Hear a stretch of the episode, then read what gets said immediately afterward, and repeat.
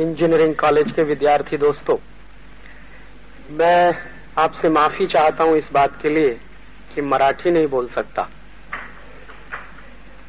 इसलिए मैं मेरी बात हिंदी में कहूँगा और अंग्रेज़ी में बोलना नहीं चाहता।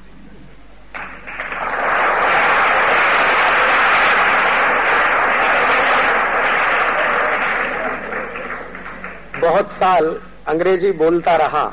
अंग्रेज़ी में पढ़ता रहा, लिखता रहा, लेकिन अब कुछ वर्षों से संकल्प लिया, अंग्रेज़ी में काम नहीं करूँगा। उसके पीछे कारण क्या है? एक बार मैं एक कॉन्फ्रेंस में गया था एम्स्टरडम, हॉलैंड में। तो वहाँ एक रिसर्च पेपर पढ़ने का मौका मिला मुझे। तो मैं मेरा रिसर्च पेपर जब पढ़ रहा था तो एक डच साइंटिस्ट ने खड़े होकर मुझसे पूछा कि आपके देश की नेशनल लैंग्वेज क्या है? राष्ट्रभाषा क्या है? तो मैंने कहा, मेरे देश की भाषा हिंदी है। तो उसने कहा, आप अपना रिसर्च पेपर हिंदी में क्यों नहीं पढ़ते? तो मैंने कहा, मेरा रिसर्च पेपर अगर हिंदी में पढ़ूँगा तो आपको समझ में नहीं आएगा। तो उसने कहा, आप हमारे समझने की चिंता क्यों करते? तो मैंने कहा, क्यों? तो उन्होंने कहा, आपसे पहले जो साइंटिस्ट आए रिसर्च पेपर पढ़ने के लिए, उनमें से कितने साइंटिस्टों ने अंग्रेज़ी में पेपर पढ़ा? तो मैं चुप हो गया। क्योंकि मुझसे पहले कुछ फ्रांसीसी वैज्ञानिक थे, उन्होंने फ्रेंच में पढ़ा था। और उससे पहले कुछ डच साइंटिस्ट थे, उन्होंने डच में पढ़ा था। एक जापानीज साइंटिस्ट आया था, उसने जापानीज में पढ़ा था। रूस का एक साइंटिस्ट था, उसने रशियन में पढ़ा था। तो उन्होंने कहा, ये सबके सब वैज्ञानिक अपने अपने देश की भाषा में पढ़ते रहे तो क्या हमको ये सब समझ में नहीं आया होगा? तो मैंने कहा, मुझे मालूम नहीं है। तो उन्होंने कहा कि आप चिंता मत करिए, हमने व्यवस्था की हुई है। हमारे पास कंप्यूटर की व्यवस्था है, आप जिस भाषा में पढ़ेंगे, हम हमारी भाषा में उसका ट्रांसलेशन करवा लेंगे। लेकिन आप उसको पढ़िए। तो मुझे पहली बार आश्चर्य हुआ कि मैं हिंदी में पढ़ नहीं सकता। तो उस वैज्ञानिक ने मुझको जो कहा, मुझे ऐसा लगा कि जैसे मेरे गाल पे किसी ने तमाचा मारा। उसने कहा कि 1947 के पहले आपका देश गुलाम था। और अगर आपका जन्म 1947 के पहले हुआ होता और आप अंग्रेज़ी में पेपर पढ़ते तो मेरे समझ में आता कि आप अंग्रेज़ी में पढ़ रहे हैं, क्योंकि आप गुलाम हैं। लेकिन अब तो आपका देश आज़ाद हो गया है। और आपका जन्म तो आज़ादी के बाद का जन्म है। तो आपको अपने देश की राष्ट्रभाषा का सम्मान करना ही चाहिए। ये उसका कहना था। तो मुझे लगा कि बात तो वो बिल्कुल सही ही कह रहा है। और उसने एक बात और कही, जो शायद सभी ने मानी है और कही है, कि दुनिया में कोई भी व्यक्ति अगर मौलिक काम करना चाहे, कोई बेसिक रिसर्च करना चाहे, कोई मौलिक शोध करना चाहे तो वो तब तक संभव नहीं है जब तक कि वो अपनी मातृभाषा में चिंतन ना करे। तो उसने मुझे एक नहीं, एक हज़ार एक वैज्ञानिकों के नाम गिनाना शुरू किया कि देखिए ये जितने वैज्ञानिक हुए जिन्होंने कभी कोई मौलिक शोध किया है तो सबने अपनी मातृभाषा में किया है। तो अगर आप अपनी मातृभाषा में काम नहीं करेंगे तो आप भी मौलिक शोध नहीं कर पाएँगे। हाँ इतना ज़रूर हो सकता है कि दुनिया के कुछ वैज्ञानिकों ने कुछ काम कर लिया होगा, आप उसकी नकल करेंगे, उसको रिप्रोड्यूस करेंगे। अगर आपको मौलिक रूप से कोई चीज़ करने को लिए दे दी जाए तो शायद आपके हाथ पैर काम जाएँगे तो मुझे लगा कि बिल्कुल ठीक ही कहा उसने। और उसके बाद जो जापानीज हमारा कुलीग था, उससे मैंने पूछा था कि आपके देश में पढ़ाई कैसे करते हैं? तो उन्होंने कहा कि सब पढ़ाई जापानीज में होती है। तो मैंने कहा इंजीनियरिंग की पढ़ाई भी जापानीज में? कि हाँ बिल्कुल होती है। तो डॉक्टरी की पढ़ाई हाँ वो भी होती है जापानीज चार्टेड अकाउंटेंसी की पढ़ाई भी जापानीज में होती है। मैनेजमेंट की पढ़ाई भी जापानीज में होती है। तो बचपन से लेकर और उच्च शिक्षा तक सारी पढ़ाई जापानीज में होती है। तो मैंने कहा, आपको कभी कष्ट नहीं होता? अंग्रेज़ी के जो टेक्निकल इश्यूज़ हैं, उनको आप जापानीज में ट्रांसलेट करते हैं, उन्होंने कहा, थोड़ा कष्ट होता है, लेकिन बाद में बहुत आसान हो जाता है। तो उन्होंने कहा कि दुनिया में कोई भी ऐसी अच्छी किताब का आप नाम बोलिए मैं आपको बता दूँगा कि ये किताब हमारी लाइब्रेरी में जापानीज में उपलब्ध है। तो उसने जो एक दूसरी बात मुझसे कही, वो ये कही कि भाषा का सवाल नहीं है। सवाल अपने राष्ट्र के सम्मान का है और अपने संकल्प का है। तो उस दिन से मुझे लगा कि मुझे भी अपने राष्ट्र का सम्मान करना ही चाहिए। उस दिन के बाद से मैंने दोस्तों, ईमानदारी से आपसे कहूँ, हिंदी बोलना शुरू किया या सीखा। और अभी भी सीख रहा हूँ।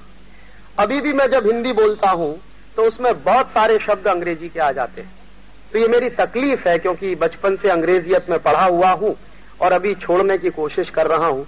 इसलिए अंग्रेज़ी में बोलना नहीं चाहता और मराठी मुझे बोलनी नहीं आती, इसलिए आप माफ़ करिएगा, मैं मेरी बात हिंदी में कहूँगा। लेकिन आसानी के साथ मेरी बात आपको समझ में आए, उसकी मैं कोशिश करूँगा। जिस विषय पर आपसे बात करना चाहता हूँ, ये विषय आपके और मेरे देश के लिए बहुत महत्वपूर्ण है। और हमारे देश में जितना महत्व इस विषय का है, उससे ज़्यादा महत्व दूसरे देशों में इसका हो चुका है। मैं आपको एक जानकारी देना चाहता हूँ कि दुनिया में जो सेंट्रल यूरोप के देश हैं, मध्य यूरोप जिसको कहते हैं, जैसे फ्रांस है, जर्मनी है, वगैरह वगैरह, और उसके साथ साथ हमारा एशिया का देश जापान भी है, इन सब देशों में कुछ समानताएँ हैं। और उनकी जो समानताएँ अगर आप देखें तो एक समानता सब देशों में नज़र आती है वो ये कि ये बहुत ज़्यादा टेक्निकली एडवांस देश हैं और काफ़ी टेक्निकली साउंड देश हैं। सेंट्रल यूरोप के और खासकर हमारे एशिया में चीन और जापान। तो ये सारे के सारे देश इतने ज़्यादा अच्छे मजबूती के देश बने हैं। इसके पीछे कुछ कारण है, कुछ उनकी खासियत है। और उनकी खासियत ये है कि उन सारे देशों में राष्ट्र सम्मान और राष्ट्र प्रेम भयंकर भरा हुआ है लोगों में। जैसे जापान में एक नियम है, आप सुनेंगे तो आश्चर्य करेंगे। जापान में कोई विद्यार्थी अगर इंजीनियरिंग में पढ़ता है, मेडिकल में पढ़ता है, मैनेजमेंट की पढ़ाई करता है या कुछ भी करता है, कोई प्रोफेशनल एजुकेशन ले रहा है तो जापान का वो विद्यार्थी अमेरिका जाने की बात करेगा अगर, या यूरोप जाने की बात करेगा। और वो कहेगा कि मुझको ज़्यादा एडवांस स्टडी करनी है और ज़्यादा उसमें जानकारी करनी है। तो जापान की सरकार उसके साथ एक समझौता करती है, एक एग्रीमेंट करती है। एग्रीमेंट ये होता है कि वो जापान से जाएगा ज़रूर। दुनिया के जिस देश में वो जाना चाहता है, अपने ज़्यादा अध्ययन के लिए, ज़्यादा ज्ञान प्राप्त करने के लिए, वो जाएगा। लेकिन उसके साथ शर्त ये होती है कि वहाँ से अध्ययन करने के बाद वापस लौटकर उसको जापान में सर्विस देनी ही पड़ेगी। ये नहीं हो सकता कि वो जापान से अमेरिका चला जाए और फिर जापान को भूल जाए और अमेरिका में नौकरी करते करते इतना मस्त हो जाए कि उसको याद भी न रहे कि उसका कोई देश भी है जापान। ऐसा ही फ्रांस में भी है। फ्रांस में जितने सरकार द्वारा चलाए गए इंजीनियरिंग कॉलेजेस हैं या वहाँ के प्रोफेशनल इंस्टीट्यूट्स हैं, वहाँ भी इसी तरह का नियम लागू होता है कि उनको अपनी सर्विसेज़ देनी ही पड़ती हैं।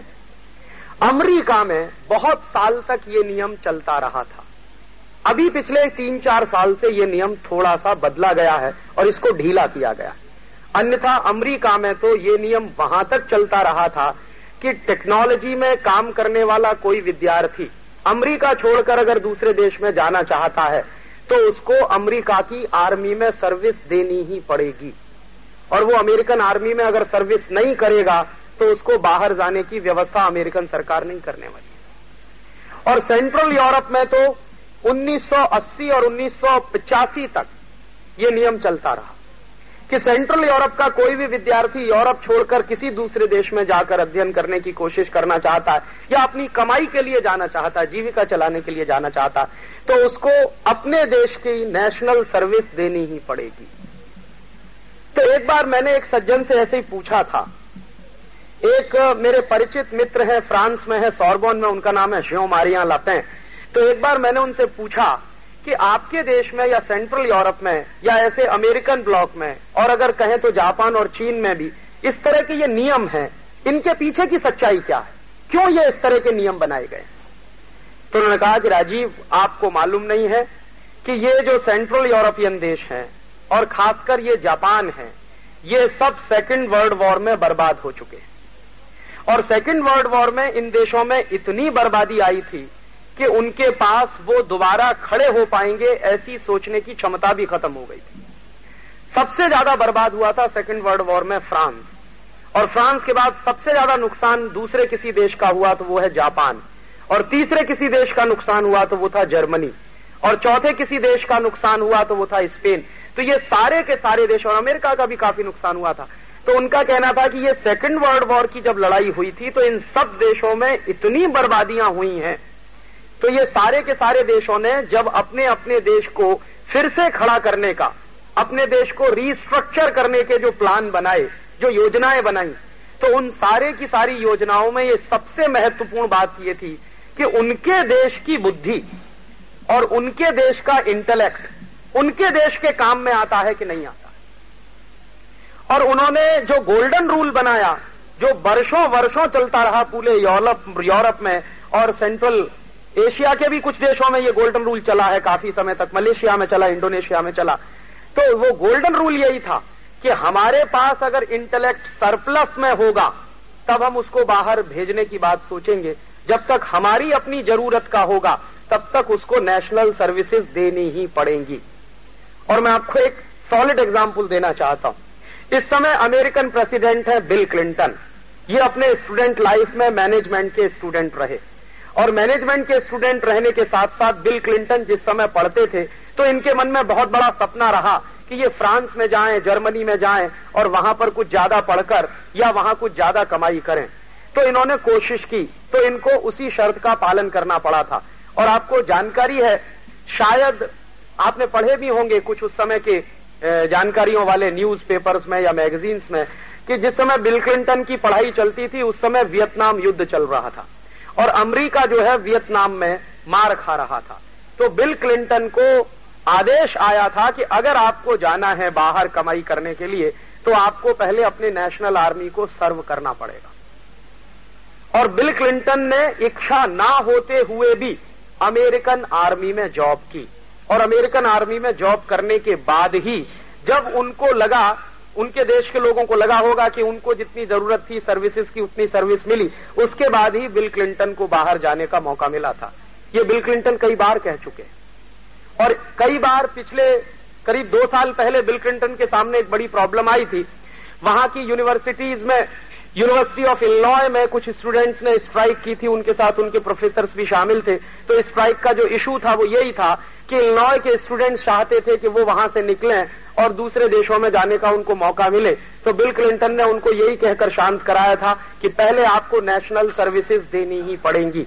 उसके बाद कहीं आप बाहर जाने की बात सोच सकते हैं या उसका सपना देख सकते हैं। तो मैंने आपसे सबसे पहले कहा कि ये देश दिखने में जो टेक्नोलॉजी हम पढ़ते हैं या पढ़ाते हैं या सीखते हैं या सिखाते हैं, उस टेक्नोलॉजी के मामले में ये सेंट्रल यूरोपियन कंट्रीज़ बहुत सॉलिड माने जाते हैं और उनके साथ अमेरिका भी है जापान भी है चीन भी है। तो इन सबके इतने मज़बूत होने के कारणों में सबसे बड़ा कारण है कि इन सभी देशों ने बहुत मजबूती के साथ ऐसे नियम बनाए ताकि उनके यहाँ से ब्रेन ड्रेन कम से कम हो पाए। लेकिन इसका उल्टा एक दूसरा काम और किया इन लोगों ने। इसका उल्टा एक दूसरा काम और किया, जो शायद ही कोई कहेगा और मैं उसको पूरी ईमानदारी और निर्भीकता से कहना चाहता हूँ। अमेरिका ने अपने देश के ब्रेन ब्रेन को रोकने के लिए, यूरोप के देशों ने अपने ब्रेन को रोकने के लिए तमाम नियम बनाए। लेकिन उसके उल्टी तरफ़, दुनिया के थर्ड वर्ल्ड कंट्रीज़ में जो बेस्ट ब्रेन उनको मिल सके, वो सस्ते दामों पर खरीद लो। उसके लिए उन्होंने दूसरे नियम भी बनाए। हमारे देश का क्रीम उनको सस्ते दाम पर मिल सके। इसी के लिए हिंदुस्तान में आईआईटीज बनाने की योजना चली थी। और मैं पूरी निर्भीकता और ईमानदारी से ये कहता हूँ, ये कहने की हिम्मत बहुत कम लोगों में जो आईआईटी से निकल कर आते ये जो आईआईटीज खड़े हुए हैं हमारे देश में पाँच और छह, छठवां बनारस में, ये सब के सब आईआईटीज खड़े हुए हैं। अमरीका की एक योजना थी, जो भारत में लागू हुई थी, उसमें जो एड आई थी, जो मदद आई थी, उसके आधार पर ये खड़े हुए हैं। एक दिन मैंने प्रोफेसर यशपाल से ये बात कही। प्रोफेसर यशपाल इस देश के बड़े बुद्धिजीवियों में माने जाते हैं और यूनिवर्सिटी ग्रांड कमीशन के प्रेसिडेंट और चेयरमैन रह चुके हैं। एक दिन मैंने कहा, प्रोफेसर साहब, अगर अमेरिका ने यह योजना चलाई थी इस देश में आईआईटीज बनाने की तो उसके पीछे का रहस्य क्या था?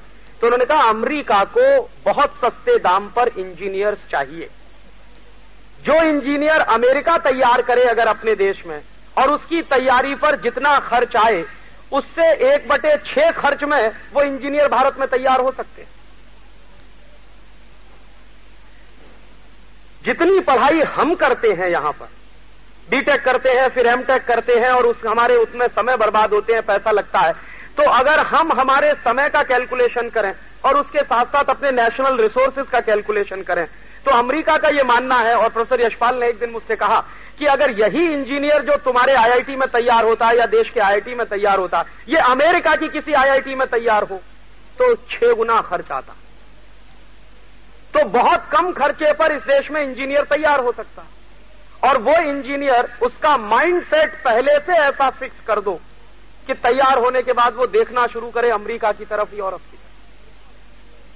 तो एक दिन प्रोफेसर यशपाल से मैंने ये कहा था, मैंने कहा, यशपाल साहब, एक बात और मुझको बताइए कि फिर तो इसका मतलब यह है कि मुझे डाउट होने लगा है कि जो सिलेबस में पढ़कर आया हूँ, वो सिलेबस मुझे पढ़ाया क्यों गया?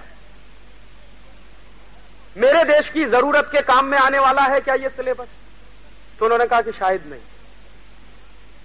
ये उनका कहना है क्योंकि वो कमेटी के चेयरमैन रहे जिसने सिलेबस बनाया दो बार। तो उनका कहना है कि जो सिलेबस तुमको पढ़ाया गया है, उसमें से अगर तुम कभी एप्लीकेशन करने की कोशिश करोगे तो शायद 10 या 20 प्रतिशत देश के काम आ सकता है। 80 प्रतिशत सिलेबस जो तुमको पढ़ाया गया है, वो अमेरिका को ध्यान में रख के पढ़ाया गया यूरोप को ध्यान में रख के पढ़ाया तो मैंने कहा, आपने तो पहले से ही व्यवस्था कर रखी है कि हम लोग मजबूरी में यहाँ से भागें। तो उन्होंने कहा कि तुम्हारे लिए व्यवस्था जो की गई है आईआईटी में पढ़ने की, तुमको मालूम है इतने सब्सिडाइज रेट पर तुम बीटेक करके निकलते हो, वहाँ से एमटेक करके निकलते हो? इतनी कम फ़ीस में तुमको वहाँ पढ़ाई हो जाती है। तो ये आता कहाँ से है सब्सिडी मैंने कहा, कहाँ से आता है? कि अमरीका से आता तो अमरीका से पैसा आ रहा है। और अमरीका के हिसाब का सिलेबस अगर हम पढ़ रहे हैं तो निश्चित रूप से हम उनके लिए तैयार हो रहे हैं। और आप जानते हैं कि आईआईटी से निकलने वाले पोस्ट ग्रेजुएट तो शायद ही एक आध मिलेंगे जो देश में रुकते हैं। ग्रेजुएट रुकते नहीं इस देश में। और कैंपस इंटरव्यू अब जब से शुरू हो गए हैं, तब से लाइन लगी हुई है, दनादन यहाँ से जा रहा है। एक दिन मैंने यशपाल साहब से पूछा कि आपने कुछ कैलकुलेशन किया है, देश का क्या नुकसान हो रहा? तो उन्होंने कहा, हाँ, इतना तो अंदाज़ा लगता है मुझे अब। मैंने कहा, क्या अंदाज़ा है आपका? तो उनका एस्टीमेट है कि हर साल हम ब्रेन ब्रेन के मार्फत 15 टू 20 बिलियन डॉलर लूज कर रहे हैं। एवरी ईयर तो हर साल हम 15 से 20 अरब डॉलर का नुकसान करते हैं, जब इस देश का इंजीनियर इस देश का डॉक्टर इस देश का प्रोफेशनल मैनेजमेंट का, या इस देश का सॉफ्टवेयर का कंप्यूटर का इंजीनियर देश के बाहर चला जाता है और अमेरिकन इकोनॉमी में खप जाता है। और दूसरी बात मुझे भी समझ में आई, जिन दिनों मैं यूरोप में घूमता था, कुछ अमेरिकन ब्लॉक की खबरें भी अंदाज़ा लगना शुरू हुआ था, और काफ़ी मैगजीन्स में वहाँ की मंगाता रहता हूँ ये जानने के लिए। हुआ यह है कि पिछले 15-20 साल में अमेरिकन इंटेलेक्ट में बहुत कमी आई है। और उसके कई कारण हैं। उसका सबसे बड़ा कारण वहाँ के सोशल रिएक्शन हैं। तो अमेरिकन इंटेलेक्ट बहुत कम हुआ है पिछले 15-20 साल और आपको आश्चर्य होगा कि पिछले 20 साल से अमेरिकन यूनिवर्सिटीज में जो टॉपर्स निकले हैं, वो सब नॉन अमेरिकन या तो वो एशियंस हैं, या तो वो लैटिन अमेरिकन हैं। यूरोपियंस लोग भी नहीं है वहाँ के टॉपर की लिस्ट में। तो एशियंस लोग वहाँ टॉप कर रहे हैं या लैटिन अमेरिकन टॉप कर रहे हैं? और पिछले 20 साल से चूँकि अमेरिकन इंटेलेक्ट में बहुत कमी आई है, और पिछले 20 साल से अमेरिका में जो टेक्नोलॉजी का काम करने वाले और टेक्नोलॉजी की पढ़ाई पढ़ने वाले स्टूडेंट्स हैं, उनमें ड्रॉप आउट परसेंटेज बहुत तेज़ी से बढ़ गया। अमेरिका की यूनिवर्सिटी ऑफ़ इलनॉय की एक मैगजीन एक जर्नल मेरे पास आता है, त्रैमासिक है ट्राई मंथली है, तीन महीने में एक बार आता है। उसमें एक स्टेटिस्टिक्स उन्होंने दिया है कि अमेरिकन यूनिवर्सिटीज में जो खासकर टेक्निकल स्टूडेंट्स हैं, जो पढ़ाई कर रहे हैं प्रोफेशनल बन रहे हैं, उनमें से 70 परसेंट स्टूडेंट्स ड्रॉप आउट होते हैं। सिर्फ़ 30 परसेंट स्टूडेंट हैं जो एडमिशन लेते हैं और अपनी आखिरी कक्षा पास करते हैं। माने फ़र्स्ट ईयर में लिया तो सेकंड ईयर में गए सेकंड से थर्ड में गए थर्ड से फोर्थ में गए तो ऐसे सिर्फ़ 30 परसेंट स्टूडेंट्स हैं, जो एडमिशन लेने के बाद आखिरी समय में पास आउट होकर निकलते हैं। तो उनके यहाँ पिछले 15-20 साल में इंटेलेक्ट में भयंकर कमी आई है। और उनके जो इंटेलेक्ट की कमी है उसको वो पूरा करने के लिए अपना दरवाज़ा खोल के बैठे हैं कि भारतीय लोग आ जाएँ, चाइनीज़ लोग आ जाएँ, जापानीज लोग आ जाएँ या यूरोप के कहीं दूसरे हिस्से से आ जाएँ यूरोप के लोग तो ज़्यादा जाते नहीं वहाँ पे लैटिन अमेरिका के लोग आ जाएँ। और वहाँ ये भी माना जाता है कि ये भारतीय लोग हैं जो यहाँ आकर बहुत सस्ते दाम पर काम करने को तैयार हो जाते हैं। उनका इंजीनियर जितनी तनख्वाह मांगेगा, उससे एक बटे तीन तनख्वाह में यहाँ का आदमी काम करने को तैयार हो जाता है, क्योंकि उसने डॉलर देखा नहीं कभी जीवन में। वहाँ पहुँचने के बाद अगर थोड़ा सा भी डॉलर का लालच मिला तो वो चालू हो जाता है उसमें। और अमेरिकन गवर्नमेंट को क्या फ़ायदा है?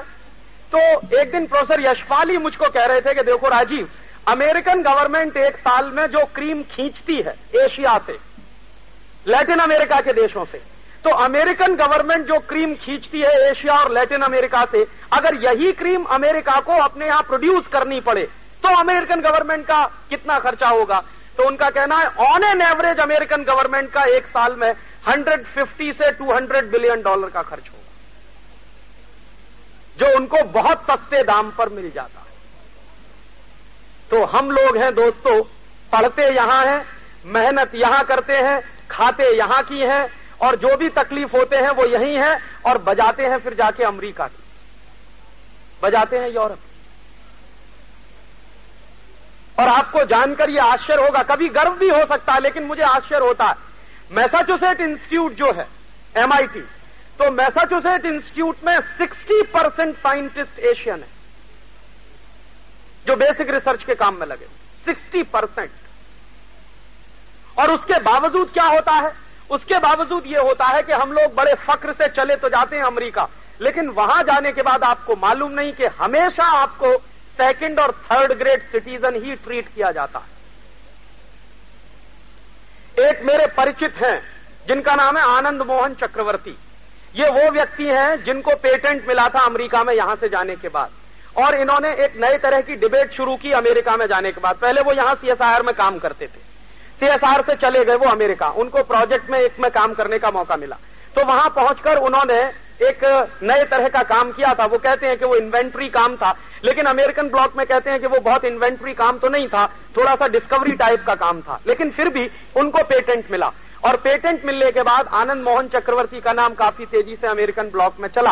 और काफ़ी हमको गर्व होता था कि वो इंडियन साइंटिस्ट हैं। और इंडियन साइंटिस्ट हैं तो उनको इतना ज़्यादा सम्मान वहाँ मिल रहा है।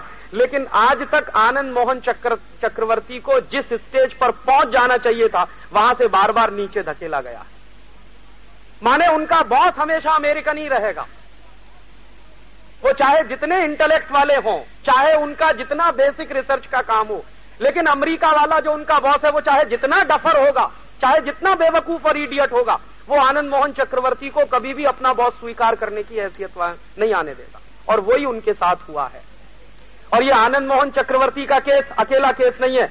यही केस डॉक्टर हरगोविंद खुराना का रहा। डॉक्टर हरगोविंद खुराना की रिसर्चेस को उन्होंने मान्यता दी और डॉक्टर हरगोविंद खुराना की रिसर्चेस को उन्होंने पब्लिश भी किया और अमेरिका की दो तीन कंपनियों ने डॉक्टर खुराना के रिसर्च पर पेटेंट भी इशू कराए और डॉक्टर खुराना की तरफ़ से पेटेंट एप्लीकेशन फ़ाइल करने के लिए उस समय पाँच लाख डॉलर की ज़रूरत थी, वो भी जमा किए उन्होंने। लेकिन डॉक्टर हरगोविंद खुराना को जब इंस्टीट्यूट का डायरेक्टर बनाने की बात आई तो कभी भी स्वीकार नहीं किया गया। उनके ऊपर एक अमेरिकन डफर आदमी था, जिसको शायद ही बेसिक रिसर्च का कोई अनुभव था। वो हमेशा डॉक्टर खुराना का बॉस रहा और डॉक्टर खुराना उसके सत्तर बीएनटी रहे, काम करते रहे। और ये डॉक्टर हरगोविंद खुराना या आनंद मोहन चक्रवर्ती, ये कोई एक दो नाम नहीं है। ऐसे ढेर सारे नाम मैं आपको दे सकता हूँ। जो गए ज़रूर यहाँ से अमेरिका, गए ज़रूर यहाँ से यूरोप लेकिन वहाँ जाने के बाद हमेशा उनको व्हाइट स्किन का जो एग्रेशन है, उसको झेलना पड़ा। तमाम बुद्धिशाली होने के बावजूद, तमाम समर्थवान होने के बावजूद उनको ये होना पड़ा। और अमेरिकन ब्लॉक और यूरोपियन ब्लॉक में कभी भी मानते नहीं वो आपको कि आप कोई फ़र्स्ट ग्रेड सिटीजन भी हो सकते। और अब एक नए तरह की घृणा फैलने लगी है। यूरोप में, खासकर फ्रांस में, जो अमेरिकन इंजीनियर्स काम करते हैं, जो अमेरिकन टेक्नोक्रेट्स हैं जो अमेरिकन सॉरी जो इंडियन टेक्नोक्रेट्स हैं, फ्रांस में काम करते हैं, और वहाँ मैथमेटिशियंस काफ़ी हैं। हमारे यहाँ के काफ़ी मैथमेटिशियंस फ्रांस में हैं, और काफ़ी मैथमेटिशियंस ने बेसिक रिसर्च के काम किए हैं। उन लोगों को अब वहाँ एक विचित्र तरह की घृणा का शिकार होना पड़ रहा और फ्रांस में अब एक खतरनाक तरह का, एक खतरनाक तरह की राष्ट्रवादी प्रवृत्ति उनमें उभर रही है। और वहाँ इस तरह की बात करने लगे हैं लोग कि ये इंडियंस लोगों ने चाइनीज़ लोगों ने जापानीज लोगों ने मलेशियंस लोगों ने और ये जो मंगोलियन रेस के लोग हैं, इन्होंने आके हमारी जॉब अपॉर्चुनिटीज़ खत्म कर दी। तो अब उनको एक एक करके लाइन में लगाने का काम शुरू हो रहा। और मैं आपको ताज़ा उदाहरण देना चाहता हूँ न्यूजीलैंड का। पिछले दस वर्षों में न्यूजीलैंड से हमारे एशियन ब्लॉक के डेढ़ लाख लोगों को निकालकर बाहर किया गया। न्यूजीलैंड और इतने अपमानजनक तरीके से उनको बाहर निकाला गया। उनमें से कुछ लोग जब वापस लौटे भारत में तो मैंने उनसे उनकी कहानी सुनी तो उन्होंने कहा कि राजीव, हमारी जितनी प्रॉपर्टी थी, पूरी सब सीज कर ली। सिवाय एक टिकट के, हमको कुछ नहीं दिया कि जाइए, भारत भाग जाइए। उसमें एशियंस लोगों के साथ इतनी बुरी तरह से बर्ताव किया गया। तो एक तरफ़ आप वहाँ जाएँ, और वहाँ जाने के बाद जब आप सेकंड ग्रेड सिटीजन हो जाएँ, और उनके नौकर की तरह से काम करें, और वहाँ क्या बात कही जाती है एक बार मैंने वहाँ के एक वैज्ञानिक से पूछा कि आप क्या मानते हैं? तो उन्होंने कहा, देखो इंडियंस लोग हैं या एशियंस लोग हैं, इनकी दो क्वालिटीज हैं। एक तो कम पैसे पे काम करते हैं और बड़ी मेहनत से काम करते हैं। हाँ आप कनाडा में जाइए। कनाडा में एक मुहावरा चलता है और वो मुहावरा नहीं है, सच्चाई है। कनाडा में जाइए, किसी भी अच्छे डॉक्टर के क्लिनिक में पहुँच जाइए और उससे कहिए कुछ बात। तो वो डॉक्टर से आप पूछिए कि बेस्ट सर्विस चाहिए मुझे। तो कहेगा इंडियन डॉक्टर के पास जाओ। मेरे पास मत आओ। तो ये कनाडा में मुहावरा नहीं है, अब ये सच्चाई है। सबसे अच्छी सर्विसेज़ कनाडा में जो डॉक्टर्स दे पाते हैं वो इंडियंस हैं। और यही ब्रिटेन में हालत है। सबसे अच्छी सर्विसेज़ जो दे पाते हैं वो इंडियन डॉक्टर्स हैं। और तब मुझे लगता है कि हर साल हम हमारे देश के हिसाब से अगर लगाएँ तो 15 से 20 बिलियन डॉलर का हम लॉस करते हैं। नेशनल एक्सचेकर का। और अमेरिका को फ़ायदा ही फ़ायदा है कि इतनी क्रीम को तैयार करने में उसको हर साल 150 से 200 बिलियन डॉलर खर्च करना पड़ेगा। वो सारा का सारा माल उसको 15 से 20 अरब डॉलर में मिल जाता। तब प्रश्न ये है कि हम किसके लिए सर्व करें और क्यों करें? और यहीं पर राष्ट्र की बात महत्वपूर्ण हो जाती है कि जिस राष्ट्र में हम रहते हैं, जहाँ की सर्विसेज़ हमने ली हैं और इन सर्विसेज़ में से पढ़कर ही हम इतने बड़े हुए हैं। उस राष्ट्र के प्रति हमारे कर्तव्य क्या हैं? क्योंकि मैंने नहीं देखा, मेरे जो साथी गए हैं, वापस लौट के आए हों इस देश को सर्व करने के लिए। क्योंकि हमारे यहाँ आज़ादी के बाद से एक भी ऐसा कानून नहीं है कि भारत सरकार इस देश के ब्रेन ड्रेन को रोक सके। एक भी कानून इस देश में ऐसा नहीं है। बीच में एक बार पंडित नेहरू ने कोशिश की।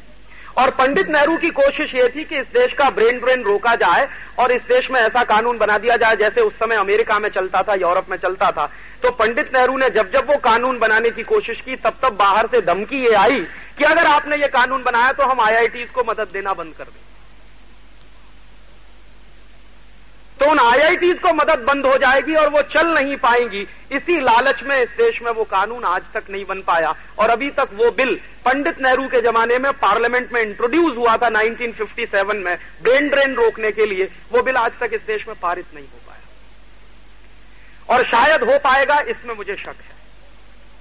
क्योंकि अगर हम उनसे पैसा ले रहे हैं, अपने इंस्टीट्यूट्स को चलाने के लिए तो उनकी शर्तें माननी पड़ती हैं। क्योंकि हिंदी में एक कहावत है, वो शायद मराठी में भी होगी। जो धन देता है, वो अपनी धुन बजवाता। है अगर आपके आईआईटीज के लिए पैसा आ रहा है अमेरिका से एड के नाम पर तो आप अमेरिका की धुन बजाएँगे ही। आप अपने देश की धुन नहीं बजा सकते। तो इसमें दोस्तों, नुकसान एक तो देश का आर्थिक रूप से है। और दूसरा, उससे बड़ा नुकसान जानते हैं क्या है? कि जो बेस्ट क्रीम है मेरे देश की, वो जब देश के बाहर चली जाती है तो देश हमारा फंडामेंटल रिसर्चेज में बहुत पीछे रह जाता है। कई बार मैं ये सोचता हूँ कि जो आनंद मोहन चक्रवर्ती ने अमेरिका में जाके किया, अगर वही हिंदुस्तान में किया होता, जो काम डॉक्टर हरगोविंद हरगोविंद खुराना ने अमेरिका में जाके किया, वही काम अगर हिंदुस्तान में किया होता तो शायद इस देश में फंडामेंटल रिसर्चेस के काम को आगे बढ़ाने में मदद, बहुत मदद मिली होती। और पिछले कई वर्षों से हमारे देश में बेसिक रिसर्च का काम अगर मैं कहूँ तो करीब करीब ठप पड़ा हुआ है। और आप एक बात जान लीजिए ये, कि अगर बेसिक रिसर्च नहीं होंगी किसी देश में तो आप अप्लाइड फ़ील्ड में कुछ नहीं कर सकते, सिवाय दूसरों की नकल करने के। और वही इस देश में ज़्यादा हो रहा है। मुझे तकलीफ़ इस बात की है कि हमारे देश में सबसे बड़ा स्किल्ड मैन पावर है चीन के बाद। सिक्सटी थाउज़ेंड साइंटिस्ट हैं इस देश में, इस समय। मुझे गर्व है ये कहते हुए कि कोई आजू बाजू का देश हमारी टक्कर नहीं ले सकता। और दुनिया के सबसे ज़्यादा इंजीनियरिंग कॉलेजेस मेरे देश में, ये भी मैं आपको जानकारी अमेरिका में जितने इंजीनियरिंग कॉलेज हैं, उसका करीब तीन से चार गुना ज़्यादा इंजीनियरिंग कॉलेज मेरे देश में। अमेरिका में जितने हाईटेक के रिसर्च इंस्टीट्यूट हैं, उससे कई गुना ज़्यादा मेरे देश में। अमेरिका में जितने मेडिकल कॉलेजेस हैं, उससे ज़्यादा हमारे देश में। और यूरोप को पूरा मिला दीजिए। पूरे बारह के बारह यूरोपियन देशों को आप एक साथ मिला दीजिए। उन सब देशों में जितने इंजीनियरिंग कॉलेज है, उससे ज़्यादा हमारे पास है। और स्टूडेंट्स के लेवल पे जब भी मैं कंपैरिजन करता हूँ तो जितने स्टूडेंट्स अमेरिका में हैं, यूरोप में हैं टेक्निकल फ़ील्ड में, उससे शायद टेन टाइम्स नहीं फिफ्टीन ट्वेंटी टाइम्स ज़्यादा स्टूडेंट्स हमारे पास हैं। तो हमारे पास इंजीनियरिंग कॉलेजेस की संख्या बहुत है मेडिकल कॉलेजेस की संख्या बहुत है, हमारे यहाँ पॉलिटेक्निक्स की संख्या बहुत है आईटीआई की संख्या बहुत है, हमारे यहाँ और दूसरे छोटे मोटे सब्सिडियरी रिसर्च इंस्टीट्यूट सब मिला दें नेशनल लेबोरेटरीज इस देश में चवालीस से ज़्यादा है, जो सीएसआर के कंट्रोल में है। इतना सब होने के बावजूद जो सबसे बड़ी तकलीफ़ है मुझको वो ये कि मेरे देश में नोबल लॉरियट नहीं एक भी नोबल लॉरियट नहीं और एक दिन मैंने ये मेरे मन का दर्द यशपाल जी से कहा था। मैं कई बार उनसे मिलता रहता हूँ तो बातें करता हूँ। मैंने कहा, मुझको हमेशा यही तकलीफ़ है कि इतना सब होने के बावजूद मेरे देश में नोबल लॉरियट नहीं है। तो यशपाल जी ने मुझे जवाब दिया, वो समझने वाला उन्होंने कहा, राजीव, नोबल लॉरियट होता कौन है? पहले ये समझो। कौन व्यक्ति है जो नोबल लॉरियट हो सकता है? तो उन्होंने कहा, सबसे पहली शर्त होती है किसी भी व्यक्ति के नोबल लॉरियट होने की कि वो कोई ऐसी नई चीज़ दे जो दुनिया में पहले कभी सोची नहीं गई। या तो वो व्यक्ति नोबल लॉरियट हो सकता, या वो व्यक्ति नोबल लॉरियट हो सकता है, जो किसी स्थापित चीज़ को जो अब तक चली आई है, बुरी तरह से खंडित कर दे डिस्प्रूव कर दे। और यशपाल जी का यह कहना है कि किसी थ्योरम को प्रूव करने से ज़्यादा महत्वपूर्ण होता है उसको डिस्प्रूव करना। तो दो ही बातें हो सकती हैं। या तो इस देश में कोई ऐसा आदमी खड़ा हो जो एग्जिस्टिंग स्ट्रक्चर को या एग्जिस्टिंग थ्योरम्स को या थ्योरीज को डिस्प्रूव करे, या फिर वो कोई ऐसी नई चीज़ दे जिसके बारे में दुनिया सोच नहीं सकती। और ये दोनों ही बातें तब होती हैं जब किसी देश में ऐसा स्ट्रक्चर हो जहाँ मौलिक चिंतन हो सके।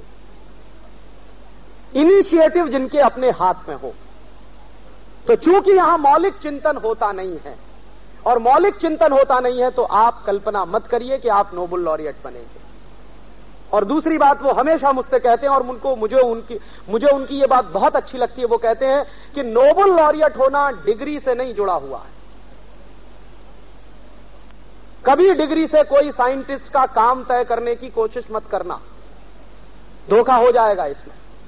तुम जो है अपने पूरे इंटेलेक्ट को डिग्री से नापते हो। और जो नोबल लॉरियट होते हैं, वो अपने इंटेलेक्ट को डिग्रियों से नहीं नापा करते। तो तुमने पूरे के पूरे एजुकेशन सिस्टम को डिग्री में फंसा दिया है। और जहाँ नोबल लॉरियट पैदा हो रहे हैं, वहाँ का एजुकेशन सिस्टम डिग्री से बाहर है। तो चूँकि वहाँ का एजुकेशन सिस्टम पूरी तरह डिग्री से बाहर है और तुम्हारे देश का पूरा का पूरा एजुकेशन सिस्टम डिग्री के साथ जुड़ा हुआ है, तुम्हारे पास डिग्री है तो तुम्हारे इंटेलेक्ट की बात कोई सोचेगा। अगर डिग्री नहीं है, तुम चाहे जितना बेसिक रिसर्च करो, कोई तुमको रिकॉग्निशन नहीं देने वाला। ये तुम्हारी सबसे बड़ी प्रॉब्लम है। तो मैंने कहा, यशपाल साहब, ये प्रॉब्लम कब से है इस देश में? तो उन्होंने कहा, ये प्रॉब्लम अंग्रेज़ों के जमाने से है। और मैंने कहा, अंग्रेज़ों के जमाने से ये कैसे आई? उन्होंने मुझे एक किस्सा सुनाया और उनके उस किस्से पर मैंने काफ़ी शोध का काम भी किया। उन्होंने कहा, तुमको मालूम नहीं है, इस देश में अंग्रेज़ों ने जब एजुकेशन सिस्टम शुरू किया था तो ये अंग्रेज़ थे जिन्होंने डिग्री के साथ इंटेलेक्ट को जोड़ना शुरू किया और अंग्रेज़ों के जमाने का यह नियम था कि अगर आप अंग्रेज़ों के इंस्टीट्यूट से पढ़कर और डिग्री लेकर नहीं निकले हैं तो आपका रिकॉग्निशन नहीं होगा।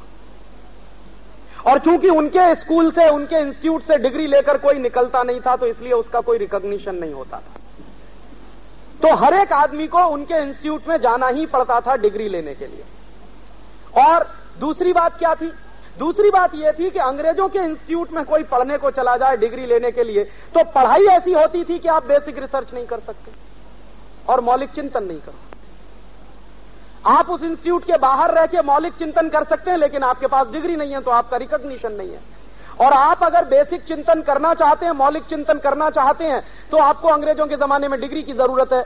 और अगर आप बाहर रह के करते हैं तो आपका रिकॉग्निशन नहीं है। और इसी चक्कर में अंग्रेज़ों ने पूरे देश के टेक्नोलॉजिकल इंफ्रास्ट्रक्चर को बर्बाद कर दिया। ये एक दिन यशपाल जी ने मुझको कहा। तो मैंने कहा, आप क्या कह रहे हैं? तो उन्होंने कहा, मैं जो कह रहा हूँ, बहुत सीरियस कह रहा हूँ। कि मेरे देश का टेक्नोलॉजी का जितना इंफ्रास्ट्रक्चर था, वो अंग्रेज़ों ने बर्बाद कर दिया। तो मैंने कहा, इसका माने, इस देश में टेक्नोलॉजी का इंफ्रास्ट्रक्चर रहा था? कि हाँ बिल्कुल रहा था। तो मैंने कहा, उस पर कुछ रिसर्च हुई है? उन्होंने कहा, नहीं हुई है, करने की ज़रूरत है।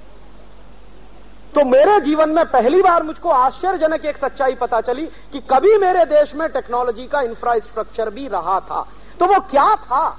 उसको समझना चाहिए। तो उन्होंने कहा, उसको अगर समझना हो तो तुमको हिस्ट्री पढ़नी पड़ेगी। मैंने कहा, मैं तो टेक्नोलॉजी पढ़ना चाहता हूँ. उन्होंने कहा टेक्नोलॉजी पढ़ो ज़रूर, लेकिन हिस्ट्री के साथ तो समझ में आएगा. और उस दिन से मुझे लगा कि इस दिशा में कुछ काम करने की ज़रूरत है। समझू तो सही कि भारत का टेक्नोलॉजिकल इंफ्रास्ट्रक्चर क्या था, क्योंकि मेरे मन में अक्सर ये आता था।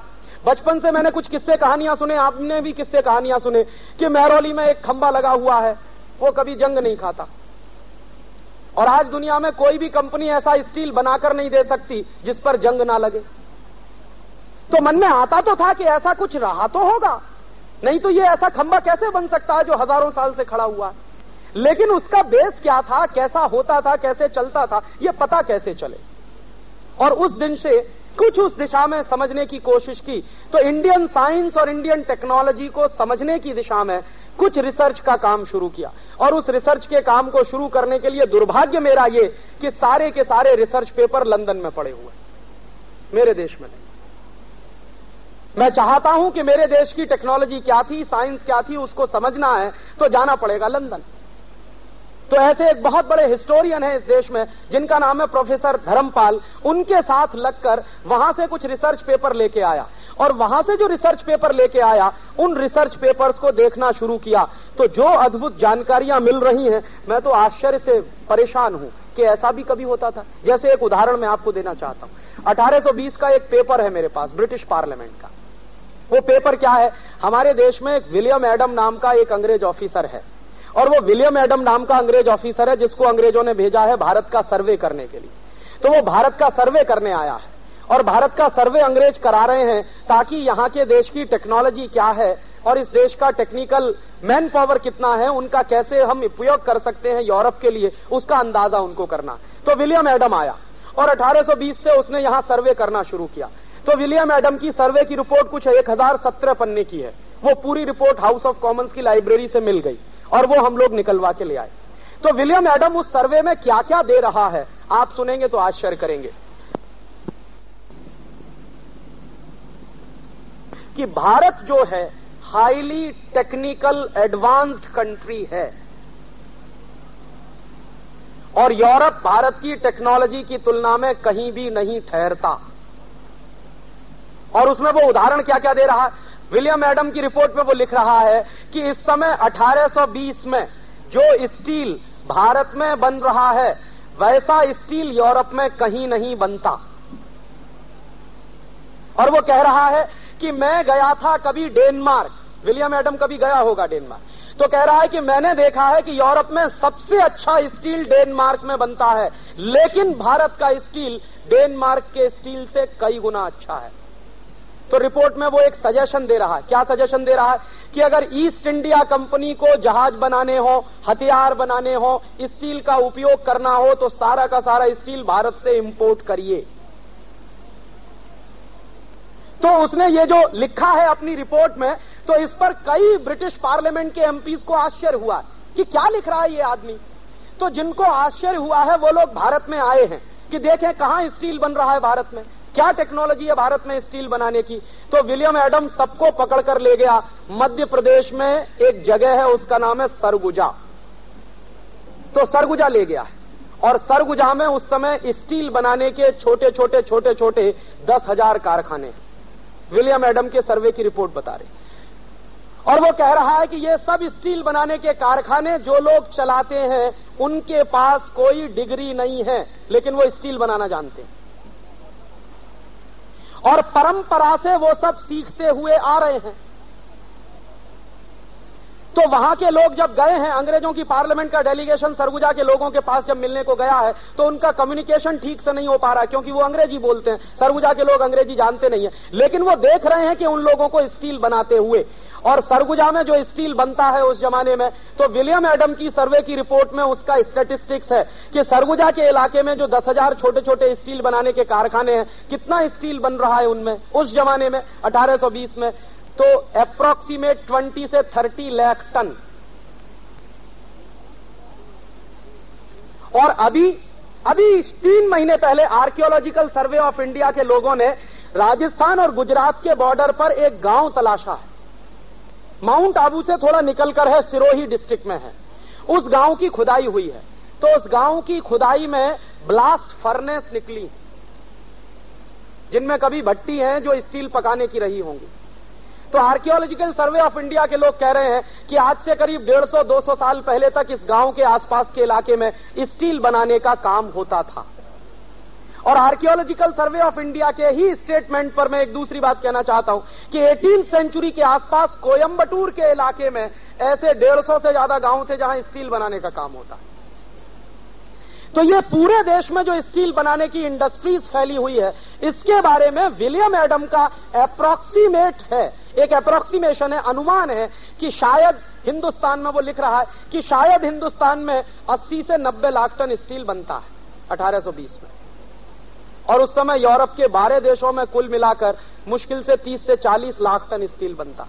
और आज इस देश में कितना स्टील बनता? है इतना हाईटेक इस देश में मौजूद है, इतने बड़े बड़े प्रोजेक्ट इस देश में हैं। लाखों करोड़ रुपए का इन्वेस्टमेंट उसमें हमारा है, और वो लाखों करोड़ रुपए के इन्वेस्टमेंट में इस समय जो टोटल स्टील प्रोडक्शन है, हिंदुस्तान का वो करीब हंड्रेड लाख टन के आसपास। तो वो जो रिपोर्ट मिली है तो मेरे मन में एक जिज्ञासा पैदा हुई है कि अगर ये स्टील बन रहा है तो स्टील बनाने की कोई टेक्नोलॉजी भी रही होगी।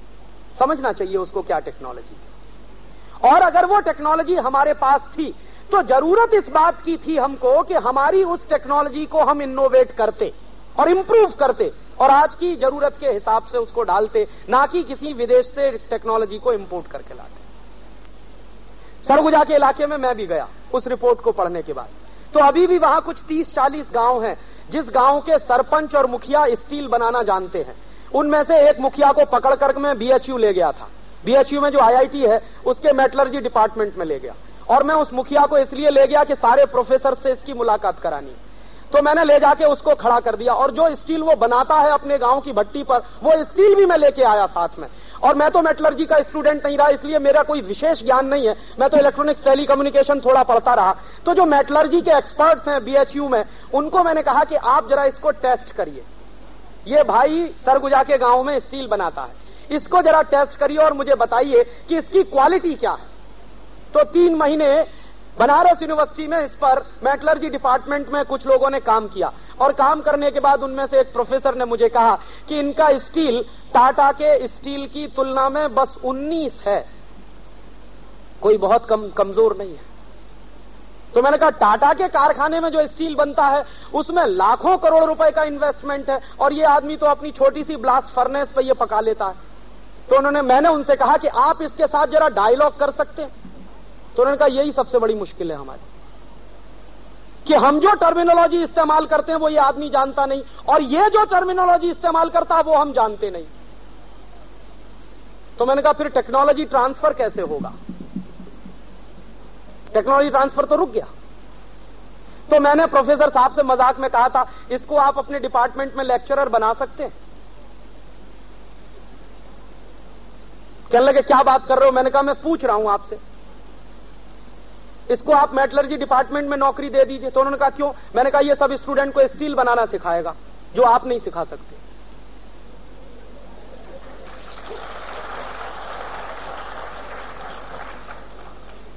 आप जो है स्टील बनाने की थ्योरी पढ़ा सकते हैं, लेकिन स्टील बनाना नहीं सिखा सकते इन स्टूडेंट्स को।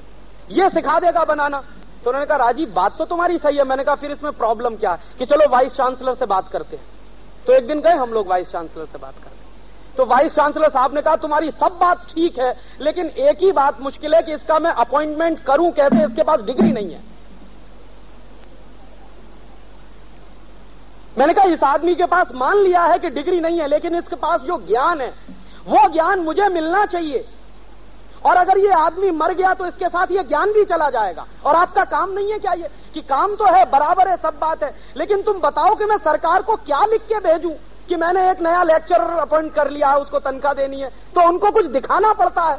अब इसके पास डिग्री नहीं है तो दिखाऊँगा क्या तो तनख्वाह कहाँ से आएगी? मैंने कहा तनख्वाह की आप मारिए गोली। हम कोशिश करके अपनी जेब से इसको तनख्वाह देंगे। आप इसको रख लीजिए यहाँ। मैं चाहता हूँ कि ये आ गया, वापस ना चला जाए सरगुजा में। कहीं ये मर गया तो मेरे हाथ से ये भी चला जाएगा। सीखने को कुछ नहीं मिल पाएगा। तो वो दस पंद्रह दिन रहा और दस पंद्रह दिन रहने के बाद भाग गया वहाँ से, रात में। और उसके पास में जब दोबारा गया उससे बात करने के लिए तो उसने कहा कि तुम्हारे यहाँ मेरी बात बैठने वाली नहीं है और मैं वहाँ रह नहीं सकता। तुमको अगर सीखना है तो मेरे पास आ जाओ, यहाँ एक स्कूल खोलो, मैं तुमको सिखाता हूँ स्टील कैसे बनती अब उसकी एक दूसरी तकलीफ़ और है। वो आदमी, उसके पास ऐसे 40 लोग हैं सरगुजा में, जिस गाँव में वो रहता है आजू बाजू में उसके पास 40 लोग हैं। उन 40 लोगों का एक प्रदर्शन हम अगली साल करने जा रहे हैं बनारस में, और मैं आपको इनवाइट करने जा रहा हूँ। अगली साल हम बनारस में एक साइंस मेला करने जा रहे हैं टेक्नोलॉजी और साइंस का। इंडिजिनस टेक्नोलॉजी और इंडिजिनस साइंस का एग्जीबिशन हम करने जा रहे हैं। उसमें उन 40 लोगों को हम लगाएँगे, उनका स्टॉल बनाएँगे और उनके स्टॉल पे हम दिखाने वाले हैं कि वो स्टील कैसे बनाते हैं। आपको मौका मिले, आप ज़रूर आइएगा। मेरा व्याख्यान के बाद मेरा एड्रेस ले लीजिएगा। तो उनकी जो एक दूसरी प्रॉब्लम है, वो हम सब समझें सीरियसली कि उस गाँव में ऐसे 40 लोग हैं जो आज भी जानते हैं कि स्टील कैसे बनता है उन्होंने अपने दादा परदादा पुरखों से सीखा है स्टील बनाने का काम। अब उनकी जो दूसरी प्रॉब्लम है वो ये कि हमारे देश में एक कानून है अंग्रेज़ों के जमाने का बनाया हुआ। वो उनके लिए सबसे बड़ा अड़चन है। उस कानून का नाम है इंडियन फॉरेस्ट एक्ट। 1865 का ये कानून है। तो ये कानून जो बन गया है जब से, तब से उन लोगों का रॉ मटेरियल लेना बंद हो गया। वो जंगल से रॉ मटेरियल नहीं ले पाते। अब वहाँ खदाने हैं माइंस हैं आयरन और वहाँ बेस्ट क्वालिटी का है। दो ही जगह पर हिंदुस्तान में बेस्ट क्वालिटी का आयरन और है, या तो गोवा में है और या तो सरगुजा के। इलाके तो बेस्ट क्वालिटी का आयरन और है। वो लोगों की प्रॉब्लम ये हो गई है कि जब से वो कानून लागू है, तब से वो गाँव के लोग जंगल की खदानों से आयरन और ला नहीं सकते। और अगर वो ले आए तो वो गैर कानूनी होता। और कभी फॉरेस्ट डिपार्टमेंट वाले पकड़ लेते हैं तो जेल के अंदर कर देते हैं और तकलीफ़ दूसरी क्या है कि उसी सरगुजा के इलाके से बेस्ट क्वालिटी का आयरन और जापान की एक कंपनी निप्पन डेरनो खोद खोद के ले जाती है। चार जहाज़ रोज भर के जाते चार जहाज़ आयरन ओर के। और वो जापान में स्टील बनता वो वापस हिंदुस्तान में आके बिकता। और इस, इस नज़दीक के गाँव के लोग कहते हैं हमको ये दे दो आयरन और तो कहते नहीं कानून ऐसा है इस देश अब अंग्रेज़ों ने वो अठारह सौ पैंसठ में कानून बना दिया था। उस कानून के आधार पर इस देश के आदिवासियों को जंगल की संपत्ति लेने से रोक दिया गया था। तो वो आदिवासी बेचारे संपत्ति ले नहीं पाते, इसलिए उनका जो ज्ञान है, वो मर रहा है। धीरे धीरे खत्म हो रहा है। और पता नहीं कब खत्म हो जाएगा। मेरी चिंता यह है कि वो चालीस अगर ज़िंदा नहीं रहे तो इस देश में ज्ञान का जो आखिरी भंडार खुलने की संभावना वो खत्म हो जाएगी। क्योंकि ये ज्ञान किसी किताब में उपलब्ध नहीं मैंने बहुत लाइब्रेरी तलाशे इस देश में आईआईटीज में गया कहाँ कहाँ नहीं गया। किसी भी लाइब्रेरी में इंडियन स्टील की हिंडस वो इंडियन स्टील जो बनता रहा कभी 18वीं शताब्दी में 19वीं शताब्दी में 17वीं शताब्दी में, उसकी हिस्ट्री कहीं भी नहीं है, किसी भी लाइब्रेरी में। तो होना चाहिए वो सब, लेकिन करेगा कौन? किसी को इंटरेस्ट नहीं है। और ये चूँकि इंटरेस्ट नहीं है हमको, इसलिए शायद मुझे लगता है कि हमारे देश में जो टेक्निकल डेवलपमेंट होना चाहिए, जो इंफ्रास्ट्रक्चर बन जाना चाहिए था अब तक पचास साल में, वो नहीं बन पाया। और इसके विपरीत, दूसरे देशों में अगर कोई पुरानी उनके पास कोई टेक्निकल वो है नो हाउ उसको वो प्रिजर्व ही नहीं करते हैं, बल्कि लगातार अपडेट करने की कोशिश करते रहते हैं, मेरे देश में ये नहीं हो पाता। सरकार की गलत नीतियों के कारण। और ऐसे ही मैं आपको बताऊँ कोयम बटूर के इलाके में कभी आपको मौका मिले तो आप घूमिए। मैंने 30-40 गाँव घूमे हैं वहाँ पर। डाइज बनाने वाले लोग हैं और इतनी बेहतरीन क्वालिटी की डाइज बनाते हैं कि जर्मनी से एक ऑर्डर आया है और जर्मनी का एक आदमी उस इलाके में घूम के आता है। उसने भारत सरकार को शर्त लगाई है कि कोयम्बटूर के गाँव के लोग जो बनाते हैं वही हमको चाहिए। अब उनकी मुश्किल क्या है कि कोयम्बटूर के आसपास के गाँव में जो डाइज बनाने वाले लोग हैं, जिनके पास टेक्निकल नो हाउ है, वो पढ़े लिखे नहीं वो साक्षर नहीं। उनको ए फॉर एप्पल नहीं आता बी फॉर बॉय नहीं आता। उनको बाकी बहुत कुछ आता है। तो हम लोगों ने मान ये रखा है कि वो तो बेवकूफ़ है, क्योंकि पढ़े लिखे नहीं है, साक्षर नहीं है। तो साक्षरता वाले उनको जाके सिखाते हैं ए फॉर एप्पल एक दिन मैं पहुँचा तो साक्षरता वाले बैठे हुए थे, उनको सिखा रहे थे। मैंने कहा, बेवकूफो तुम इनसे सीखो। तुमको कुछ नहीं आता जो इनको आता। और तुमने इनको ए फॉर एप्पल सिखा भी दिया बी फॉर बॉय सिखा भी दिया तो इनके किसी काम आने वाला नहीं है। ये तो जो ज्ञान जानते हैं, जो इनके पास नॉलेज है, उस नॉलेज का हमारे देश के लिए फ़ायदा मिले। उस दृष्टि से इनसे सीखने जाओ, ना कि इनको सिखाने। अप्रोच ये होने की ज़रूरत है, लेकिन नहीं है। और ऐसे ही एक दो नहीं है। हम लोग पिछले कुछ सालों से लिस्ट बना रहे हैं। ऐसे कुछ 36 इंडस्ट्रियल सेक्टर्स हो सकते हैं जहाँ पर हमारे पास बेस्ट क्वालिटी की टेक्नोलॉजी कभी थी और आज भी हो सकती है। बशर्ते उसको अपग्रेड करने की ज़रूरत है इनोवेट करने की ज़रूरत लेकिन प्रश्न ये उठता है कि उसको करेगा कौन? हर एक को तो अमेरिका जाने की पड़ी है इस देश में। हर एक को तो यूरोप जाने की पड़ी है इस देश में। किसी को भी तो इस देश की इंडस्ट्री में और इस देश की टेक्नोलॉजी को अपग्रेड करने में इंटरेस्ट नहीं है। और इंटरेस्ट इसलिए नहीं है कि हमारा एजुकेशन सिस्टम हमको कभी भी राष्ट्र प्रेम सिखाता नहीं ये मेरे ही देश का एजुकेशन सिस्टम है, जो मुझको राष्ट्र प्रेम नहीं सिखाता और इसलिए मुझे कभी भी दर्द नहीं होता जब इस देश से भागकर मैं किसी दूसरे देश में पहुँच जाता हूँ। तो नुकसान क्या हो रहा है दोस्तों? नुकसान ये हो रहा है कि हम जा तो रहे हैं बाहर पंद्रह से बीस अरब डॉलर का नुकसान कर रहे हैं, उनका फ़ायदा कर रहे हैं। और उससे भी बड़ा नुकसान ये हो रहा है कि जो एग्जिस्टिंग टेक्नोलॉजी है, जो अभी भी ज़िंदा है कहीं कहीं मरती हुई दिखाई दे रही है, उसको अपग्रेड करने के लिए जो हमको नौजवान चाहिए, वो मिलते नहीं है।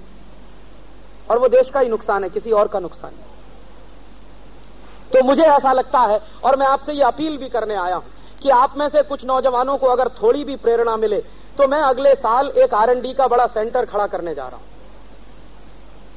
और शायद वो सेंटर वर्धा में खड़ा होगा गांधी जी के आश्रम के बाजू में।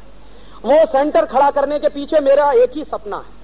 सिर्फ़ वन पॉइंट एक सपना है मेरा कि जो टेक्नोलॉजी हमारे पास कभी थी और आज भी कहीं है टूटी फूटी अवस्था में, उस टेक्नोलॉजी को आज की ज़रूरत के हिसाब से हम कैसे मॉडिफाई करें? और कैसे वो एप्लीकेबल बने और कैसे फंक्शनल बने ताकि वो इस देश के काम में आए? एक तो ये काम है दोस्तों, और ये छोटा काम नहीं है, ये बहुत बड़ा काम है। ये इतना बड़ा काम है, मैं आपको एक ही इशारे से कहना चाहता हूँ कि इस देश में कितनी टेक्नोलॉजी रही होगी। क्योंकि अंग्रेज़ों के कुछ सर्वे हैं, हमने तो कभी सर्वे भी नहीं किए हैं इस देश में। अंग्रेज़ों के सर्वे से अंदाज़ा लग रहा है कि इस देश में स्टील बनाने की इंडस्ट्री कितनी डेवलप थी। एक याद आ गया तो कह दूँ। हमारे देश में एक एक और रिपोर्ट है, उसी सर्वे में एक छोटी सी पुस्तक है, और वो छोटी सी पुस्तक है सत्रह सौ नब्बे की लिखी हुई। और 1790 के साल में एक अंग्रेज़ ऑफिसर आया है हमारे देश में। उसकी लड़ाई हुई है हैदर अली के साथ। हैदर अली उस समय यहाँ का वो है, नवाब है, टीपू सुल्तान, ये इधर डेकन के इलाके का। तो हैदर अली से लड़ने के लिए एक अंग्रेज़ ऑफिसर आया। और वो अंग्रेज़ ऑफिसर पहले भी कई बार हैदर अली से लड़ चुका है। उस अंग्रेज़ ऑफिसर की लिखी हुई एक छोटी सी पुस्तक है तीस चालीस पन्ने की। तो वो तो तीस, चालीस पन्ने की पुस्तक है, बहुत अद्भुत पुस्तक है। तो 1790 के साल की लिखी हुई पुस्तक है, वो भी हाउस ऑफ़ कॉमन्स की लाइब्रेरी में पड़ी हुई थी, धूल खा रही थी, उसको मैं ले आया। उसमें वो लिख क्या रहा है ऑफिसर वो लिख रहा है कि मैं हैदर अली से युद्ध लड़ने गया, और युद्ध में हार गया। और युद्ध में जब हारा है वो तो हैदर अली ने उसकी नाक काट ली। हाँ मारा नहीं है उसको, उसकी नाक काटी है, तलवार से। और नाक काट के उसके हाथ में पकड़ा दी और कह दिया कि अब तुम जाओ। तो उस जमाने में क्या होता होगा? अंदाज़ा मैंने लगाया है। अंदाजे से यह लगता है कि उस जमाने में एक मुहावरा चलता था, आज भी यह है कि नाक कटा के आए माने बेजती करा के आए तो हैदर अली चाहता तो उसको मार देता, लेकिन वो मारा नहीं है उसको। उसकी नाक काटी है। और नाक काटकर उसके हाथ में पकड़ाई है और उसको कहा कि अब तुम भाग जाओ और दोबारा कभी मत आना। अब की बार अगर आए तो तुमको ज़िंदा नहीं छोड़ूँगा। तो वो ऑफिसर वहाँ से भागा। और हैदर अली की सीमा के बाहर जब वो निकला है तो एक गाँव का ज़िक्र उसने किया है। वो गाँव का नाम मैं भूल रहा हूँ, उस किताब में है। वो गाँव की सीमा पर जब आया है तो एक नौजवान उससे मिलता है और वो पूछ रहा है कि तुम्हारी नाक से इतना खून निकल रहा है, तुम जा कहाँ रहे हो? तो वो समझ नहीं पाया है टूटी फूटी भाषा में उसने कुछ बताया है। तो वो नौजवान समझा है कि इसकी नाक कटी है और हाथ में देख रहा है कि कटी हुई नाक है। तो उस नौजवान ने उसको इशारे से कहा है कि तुम रुको, मैं तुम्हारी नाक जोड़ता हूँ। माने ऑपरेशन करता हूँ। तो वो ले गया और उसके ऊपर ऑपरेशन हुआ है कुछ डेढ़ घंटे का।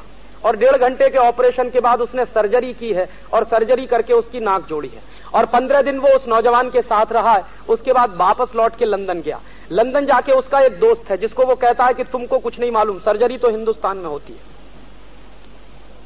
तो लंदन के कुछ सर्जन आए हैं और वो पहुँचे हैं हैदर अली की सीमा में। और हैदर अली को उन्होंने निवेदन किया है कि हमको आपके उन गाँव में जाने की इजाज़त दीजिए जहाँ पर सर्जरी करने वाले लोग रहते हैं। तो वो लोग वहाँ पहुँचे हैं और वो लोग करीब डेढ़ पौने दो साल वहाँ रहे हैं। सर्जरी उन्होंने सीखी है और सर्जरी सीखकर वापस लंदन गए हैं और fellow of the Royal Society की स्थापना हुई है। माने 1790 में भारत में सर्जरी की टेक्नोलॉजी उपलब्ध है। कोई कल्पना नहीं कर सकता। और यह भी आपको जानकारी दे दूँ कि प्लास्टिक सर्जरी दुनिया में सबसे पहले भारत में आई है। यूरोप में यहाँ से गई है। यूरोपियंस आए हैं, यहाँ से प्लास्टिक सर्जरी सीख कर गए हैं और तब यूरोप में प्लास्टिक सर्जरी बनी है और उसके आधार पर इंस्टीट्यूट चले हैं। तो वो पुस्तक में सत्तर अस्सी पन्ने हैं, बड़े जर्जर अवस्था में है। मैंने उसको कंप्यूटर में फ़ीड करके उसका प्रिंट आउट निकाला और उसकी, उसको रिप्रोड्यूस करने वाला हूँ मैं उस पुस्तक को। और इस देश के मेडिकल कॉलेजेस में भेजने वाला हूँ कि देखो, पढ़ो। इसमें क्या लिखा है? और तब इस देश के डॉक्टरों को शर्म आएगी ये कहते हुए कि हम एफआरएस होके आए हैं लंदन से।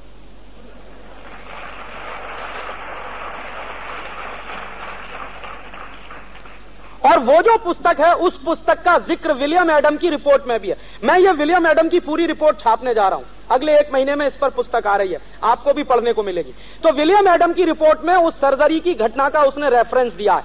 और वो रेफरेंस देते हुए विलियम एडम क्या कह रहा है? विलियम एडम कह रहा है कि मैंने जब भारत का सर्वे किया है तो भारत में टेक्नोलॉजिकल नो हाउ कितना है, इस देश में इंफ्रास्ट्रक्चर कितना है, उसकी जानकारी वो दे रहा है उस सर्वे में तो कह रहा है कि पूरे दक्षिण भारत में, माने मद्रास प्रेसिडेंसी में उस जमाने में मद्रास प्रेसिडेंसी माने पूरा दक्षिण भारत, करीब करीब। चार पाँच प्रदेश उसमें शामिल है। तो वो कह रहा है कि पूरी की पूरी मद्रास प्रेसिडेंसी में डेढ़ लाख कॉलेजेस हैं। गाँव कितने मालूम है उस समय? गाँव की संख्या है मद्रास प्रेसिडेंसी में 1820 के आसपास। जो रेवेन्यू के डॉक्यूमेंट्स आर्काइव्स में पड़े हैं, उनको निकालकर मैंने गाँव की संख्या कैलकुलेट की है तो एक लाख सैंतालीस हज़ार गाँव है और कॉलेजेस डेढ़ लाख है। ऑन एन एवरेज हर गाँव में एक सवा कॉलेज है या डेढ़ कॉलेज है, मान लीजिए। एवरेज वैसे निकालना नहीं चाहिए, सबसे इडियोटिक वो है कैलकुलेशन लेकिन फिर भी अपनी सुविधा के लिए हम कर लें। तो हर गाँव में एक कॉलेज है, और उस कॉलेज का क्लासिफिकेशन है। विलियम एडम के सर्वे की रिपोर्ट में उन कॉलेजेस का क्लासिफिकेशन है। किस आधार का क्लासिफिकेशन है? कि इनमें से ऐसे कॉलेजेस कितने हैं जो हायर लर्निंग इंस्टीट्यूट्स हैं। जो शब्द इस्तेमाल किया है विलियम एडम ने हायर लर्निंग इंस्टीट्यूट कितने हैं इसमें? तो विलियम एडम की रिपोर्ट कह रही है कि कम से कम 22 से पच्चीस हज़ार हायर लर्निंग इंस्टीट्यूट तो क्या पढ़ाते हैं उन हायर लर्निंग इंस्टीट्यूट में? तो उसने लिस्ट बताई है ब्रिटिश पार्लियामेंट को कि इनमें क्या क्या पढ़ाई होती है। तो वो सब नाम संस्कृत में है। अगर मैं संस्कृत बोलना शुरू करूँगा तो आपको समझ में नहीं आएगा क्योंकि हम लोग यही नहीं जानते हैं। तो इसलिए अंग्रेज़ी में बोल रहा हूँ। क्या क्या पढ़ाया जाता है? तो नंबर एक पे कह रहा है कि यहाँ एस्ट्रोफिजिक्स पढ़ाई जाती है। अब आप इस पर कल्पना करिए। एस्ट्रोफिजिक्स 1820 में हिंदुस्तान में पढ़ाई जाती है। आज शायद ही कहीं पढ़ाई जाती है। खत्म हो गई है। दूसरा वो कह रहा है कि यहाँ मैथमेटिक्स पढ़ाया जाता है। तो उसको वो कह रहा है वैदिक मैथमेटिक्स है। और विलियम एडम कह रहा है कि ये जो वैदिक मैथमेटिक्स है, ये इतना अद्भुत है कि कोई भी वैदिक मैथमेटिक्स का स्टूडेंट जब आता है, बड़े से बड़ा कैलकुलेशन दे दो सेकंड्स में हल कर देता है। तो कुछ फॉर्मूले हैं जो उसने उदाहरण के लिए रिपोर्ट में दिए हैं। तो वो फॉर्मूले मैंने निकाले हैं। और मेरी जो नई आज़ादी नाम की एक मैगजीन छपती है, उसमें पिछले महीने के अंक में मैंने वो फॉर्मूले छापे हैं। आप उन फॉर्मूलों का इस्तेमाल करिए। टेन डिजिट्स के कैलकुलेशन बहुत आसानी से आप कर सकते हैं विद इन सम सेकेंड्स तब मुझे याद आया कि हमारे देश में दुनिया में एक बड़ा चर्चित नाम है, उनका नाम है श्रीमती शकुंतला देवी। तो कहते हैं कि वो शकुंतला देवी जी इतनी तेज कैलकुलेशन करती है कि कंप्यूटर भी नहीं कर सकता। तो मुझे समझ में आ गया कि शकुंतला देवी क्या जानती होगी। शकुंतला देवी वो वैदिक मैथमेटिक्स के फॉर्मूले जानती है। और वो वैदिक मैथमेटिक्स के फॉर्मूले इतने ज़बरदस्त हैं कि कभी भी गलती होने के चांसेस नहीं है। हज़ारों साल से वो चलते आए टाइम टेस्टेड है।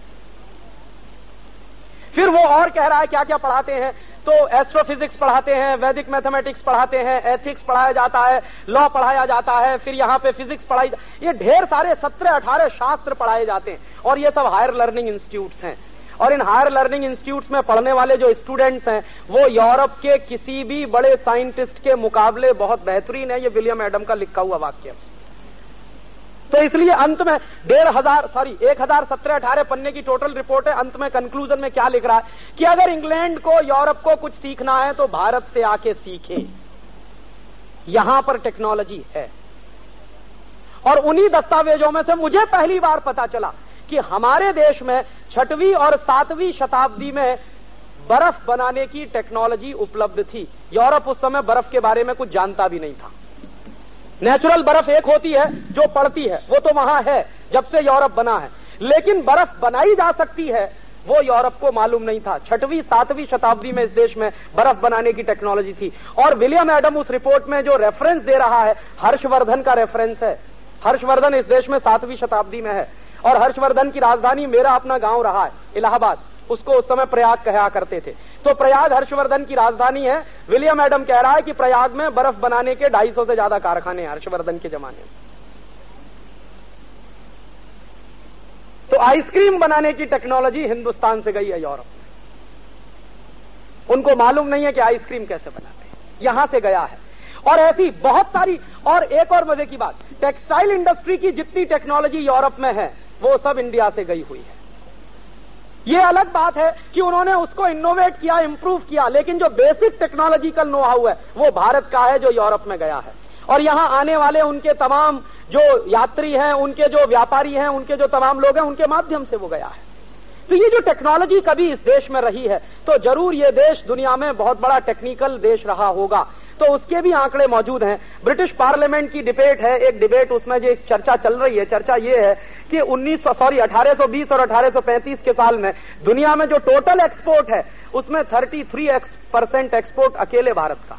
33 परसेंट तो वो एक्सपोर्ट अगर हमारा 33 परसेंट है 1835 में, माने दुनिया में जो कुल निर्यात है उसका एक तिहाई निर्यात अकेले हम कर रहे हैं। तो इसका माने भारत सिर्फ़ कृषि प्रधान देश ही नहीं रहा होगा, भारत एक बहुत बड़ा उद्योग प्रधान देश भी रहा होगा। और अगर भारत उद्योग प्रधान देश रहा होगा तो भारत में टेक्नोलॉजी भी रही होगी। और अगर वो टेक्नोलॉजी रही होगी तो उसके शोध करने की ज़रूरत है कि वो टेक्नोलॉजी क्या थी। हो सकता है उसमें से कुछ टेक्नोलॉजी हमारे पास आज भी उतनी ज़रूरत की हो जितनी कभी 200 साल पहले हुआ करती थी। इसलिए हमको थोड़ा सा इंट्रेंसिक होने की ज़रूरत है। हम बहुत एक्स्ट्रोवर्ट हो गए। हमको अमेरिका की दुनिया दिखाई देती है, यूरोप की दुनिया दिखाई देती है, अपने देश की दुनिया भी देखनी चाहिए। कि यहाँ क्या पड़ा हुआ है? और जो पड़ा हुआ है, उसमें से हम हमारे देश के लिए कितना इस्तेमाल कर सकते हैं। और इसी दृष्टि से भारत को आपकी ज़रूरत है। ये जो आज का टाइटल है इंडिया नीड्स यू वो यही टाइटल है। इंडिया नीड्स यू वो यही टाइटल है। कि ये जो उपलब्ध टेक्नोलॉजी है, जो कभी रही इस देश में हज़ारों साल, वो टेक्नोलॉजी को इनोवेट करें इंप्रूव करें तो शायद भारत की आज की समस्याओं का समाधान मिल सकता है। और वो कैसे मिल सकता है? मेरे मन में कई बार ऐसा आता है कि यूरोप से आई हुई सारी की सारी टेक्नोलॉजी हमारी समस्याओं का समाधान करेगी, ये बिल्कुल ज़रूरी नहीं क्योंकि आपको मैं एक मूल पते की बात बता के जा रहा हूँ। टेक्नोलॉजी कभी भी यूनिवर्सल नहीं होती। टेक्नोलॉजी हमेशा लोकल होती है। साइंस यूनिवर्सल हुआ करता साइंस जो भारत में है, वो अमेरिका में भी होगा। वही फ्रांस में भी होगा, वो जर्मनी में भी होगा, वो यूरोप के किसी भी देश में होगा, लैटिन अमेरिका में भी होगा, टिम्बकटू में भी होगा, कहीं भी होगा। लेकिन टेक्नोलॉजी कभी भी यूनिवर्सल नहीं हो सकती। टेक्नोलॉजी हमेशा अपने स्थानिक जरूरतों के आधार पर बनती है। तो उसी विलियम एडम की रिपोर्ट से एक और मुझे इशारा मिल रहा है जिस पर मेरा काम करने का मन है। विलियम एडम कह रहा है कि हिंदुस्तान के लोगों को छठवीं छठवीं शताब्दी में, सातवीं शताब्दी में मालूम है कि इलेक्ट्रॉन्स का एमिशन कैसे होता मेटल प्लेट में। लेकिन वो आश्चर्य क्या कह रहा है उस रिपोर्ट में? वो ये कह रहा है कि हिंदुस्तानी लोग छठवीं, सातवीं शताब्दी से जानते हैं कि इलेक्ट्रॉन्स का एमिशन होता है जब किसी मेटल प्लेट को गर्म करते हैं। लेकिन इन लोगों ने कभी टेलीविज़न नहीं बनाने की कोशिश की। क्यों? समझने वाली बात। हम अगर छठवीं, सातवीं शताब्दी से यह बात जानते हैं कि इलेक्ट्रॉन के एमिशन कैसे होते हैं, और इलेक्ट्रॉन के एमिशन की थ्योरीज इस देश में मौजूद है छठवीं शताब्दी में तो हमने कभी टेलीविज़न नहीं बनाया। क्यों नहीं बनाया? हमारी ज़रूरत नहीं थी। और इलेक्ट्रॉन एमिशन की थ्योरी यूरोप ने कब जानी है? यूरोप वाले खुद स्वीकार करते हैं कि इलेक्ट्रॉन एमिशन की थ्योरी हमको ईस्ट से मिली वेस्ट में नहीं थी। यहाँ से चीन गई होगी, चीन से फिर यूरोप में गई तो यूरोपियन लोग कहते हैं, फ्रांस में मैंने देखा। फ्रांस में सॉर्बन की लाइब्रेरीज में मैंने जो पुस्तकें देखी है तो एक पुस्तक एक बार मैंने निकाली थी जेएल बेयर्ड पर। जेएल बेयर्ड वो व्यक्ति था जिसने टेलीविज़न का आविष्कार किया, ऐसा मानते हैं, उन्नीस सौ छब्बीस में। तो जेएल बेयर्ड जो टेलीविज़न का आविष्कारक माना जाता है फ्रांस में तो टेलीविज़न के बारे में कुछ तो वो लिख रहा होगा, क्या लिख रहा है, क्या बात कर रहा है, क्या उसके मन में कैलकुलेशन चल रहे होंगे जब उसने ये सब बनाया। तो उसको समझने की मैंने जब कोशिश की तो जेल बेड के बारे में जितना साहित्य उपलब्ध है फ्रांस में, क्योंकि वो मूलतः फ्रांसीसी वैज्ञानिक था तो वो लिख रहा है खुद के मैंने ये चाइनीज़ उससे सीखा है, इलेक्ट्रॉन्स के एमिशन की बात को। तो इलेक्ट्रॉन्स के एमिशन की बात को सीखते हुए उसने टेलीविज़न बना लिया तो उनको टेलीविज़न की ज़रूरत पड़ गई, हमको टेलीविज़न की ज़रूरत नहीं थी, क्यों नहीं थी? उसकी गंभीरता ये है कि इलेक्ट्रॉन के एमिशन की बात हम दुनिया में सब जगह देख सकते हैं, समझ सकते हैं, लेकिन इलेक्ट्रॉन के एमिशन के बाद हम उससे टेलीविज़न ही बनाएँगे। ये अलग अलग जगह की परिस्थितियों पर निर्भर करेगा। इलेक्ट्रॉन का एमिशन होना एक थ्योरी है। वो दुनिया में सभी जगह शायद एक जैसी होगी। लेकिन हम उन इलेक्ट्रॉन्स का क्या इस्तेमाल करेंगे जो एमिट हो चुके हैं? उनसे हम क्या काम लेने वाले हैं? ये लोकल परिस्थितियों पर निर्भर करें तो फ्रांस में एक वैज्ञानिक ने यह काम किया। क्यों किया? तो वो खुद लिख रहा है उस किताब में। जेल वेड की एक बहुत इंटरेस्टिंग पुस्तक है वाई आई इन्वेंटेड टेलीविज़न मैंने टेलीविज़न का आविष्कार क्यों किया? तो वो कह रहा है कि ये मैंने खुशी में नहीं किया, मजबूरी में किया। तो मजबूरी क्या है? तो वो कह रहा है कि फ्रांसीसी सरकार मुझको बार बार कह रही है कि एक ऐसी मशीन बनाओ जिसके सामने लोग बैठे रहे और कोई रिएक्शन ना करे।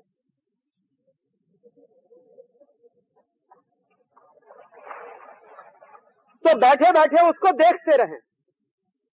और वो मशीन ऐसी होनी चाहिए जिसको देखने के बाद लोगों के मन में विचार पैदा होना बंद हो जाए।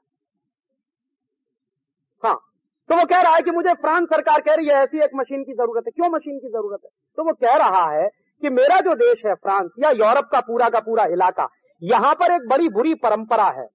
अब उसको आप चाहे जैसे कहें। बुरी परंपरा क्या है? कि वहाँ हज़ारों साल लोगों को गुलाम बनाकर रखा जाता तो लोगों को गुलाम बनाकर रखने की परंपरा बहुत पुरानी परंपरा है यूरोप में। हज़ारों साल पुरानी परंपरा। तो लोग पीढ़ी दर पीढ़ी गुलाम रहते हैं। तो वहाँ क्या होता है? समाज में यह माना जाता है कि गुलाम आदमी जो होता है, वो कभी मौलिक चिंतन नहीं करता।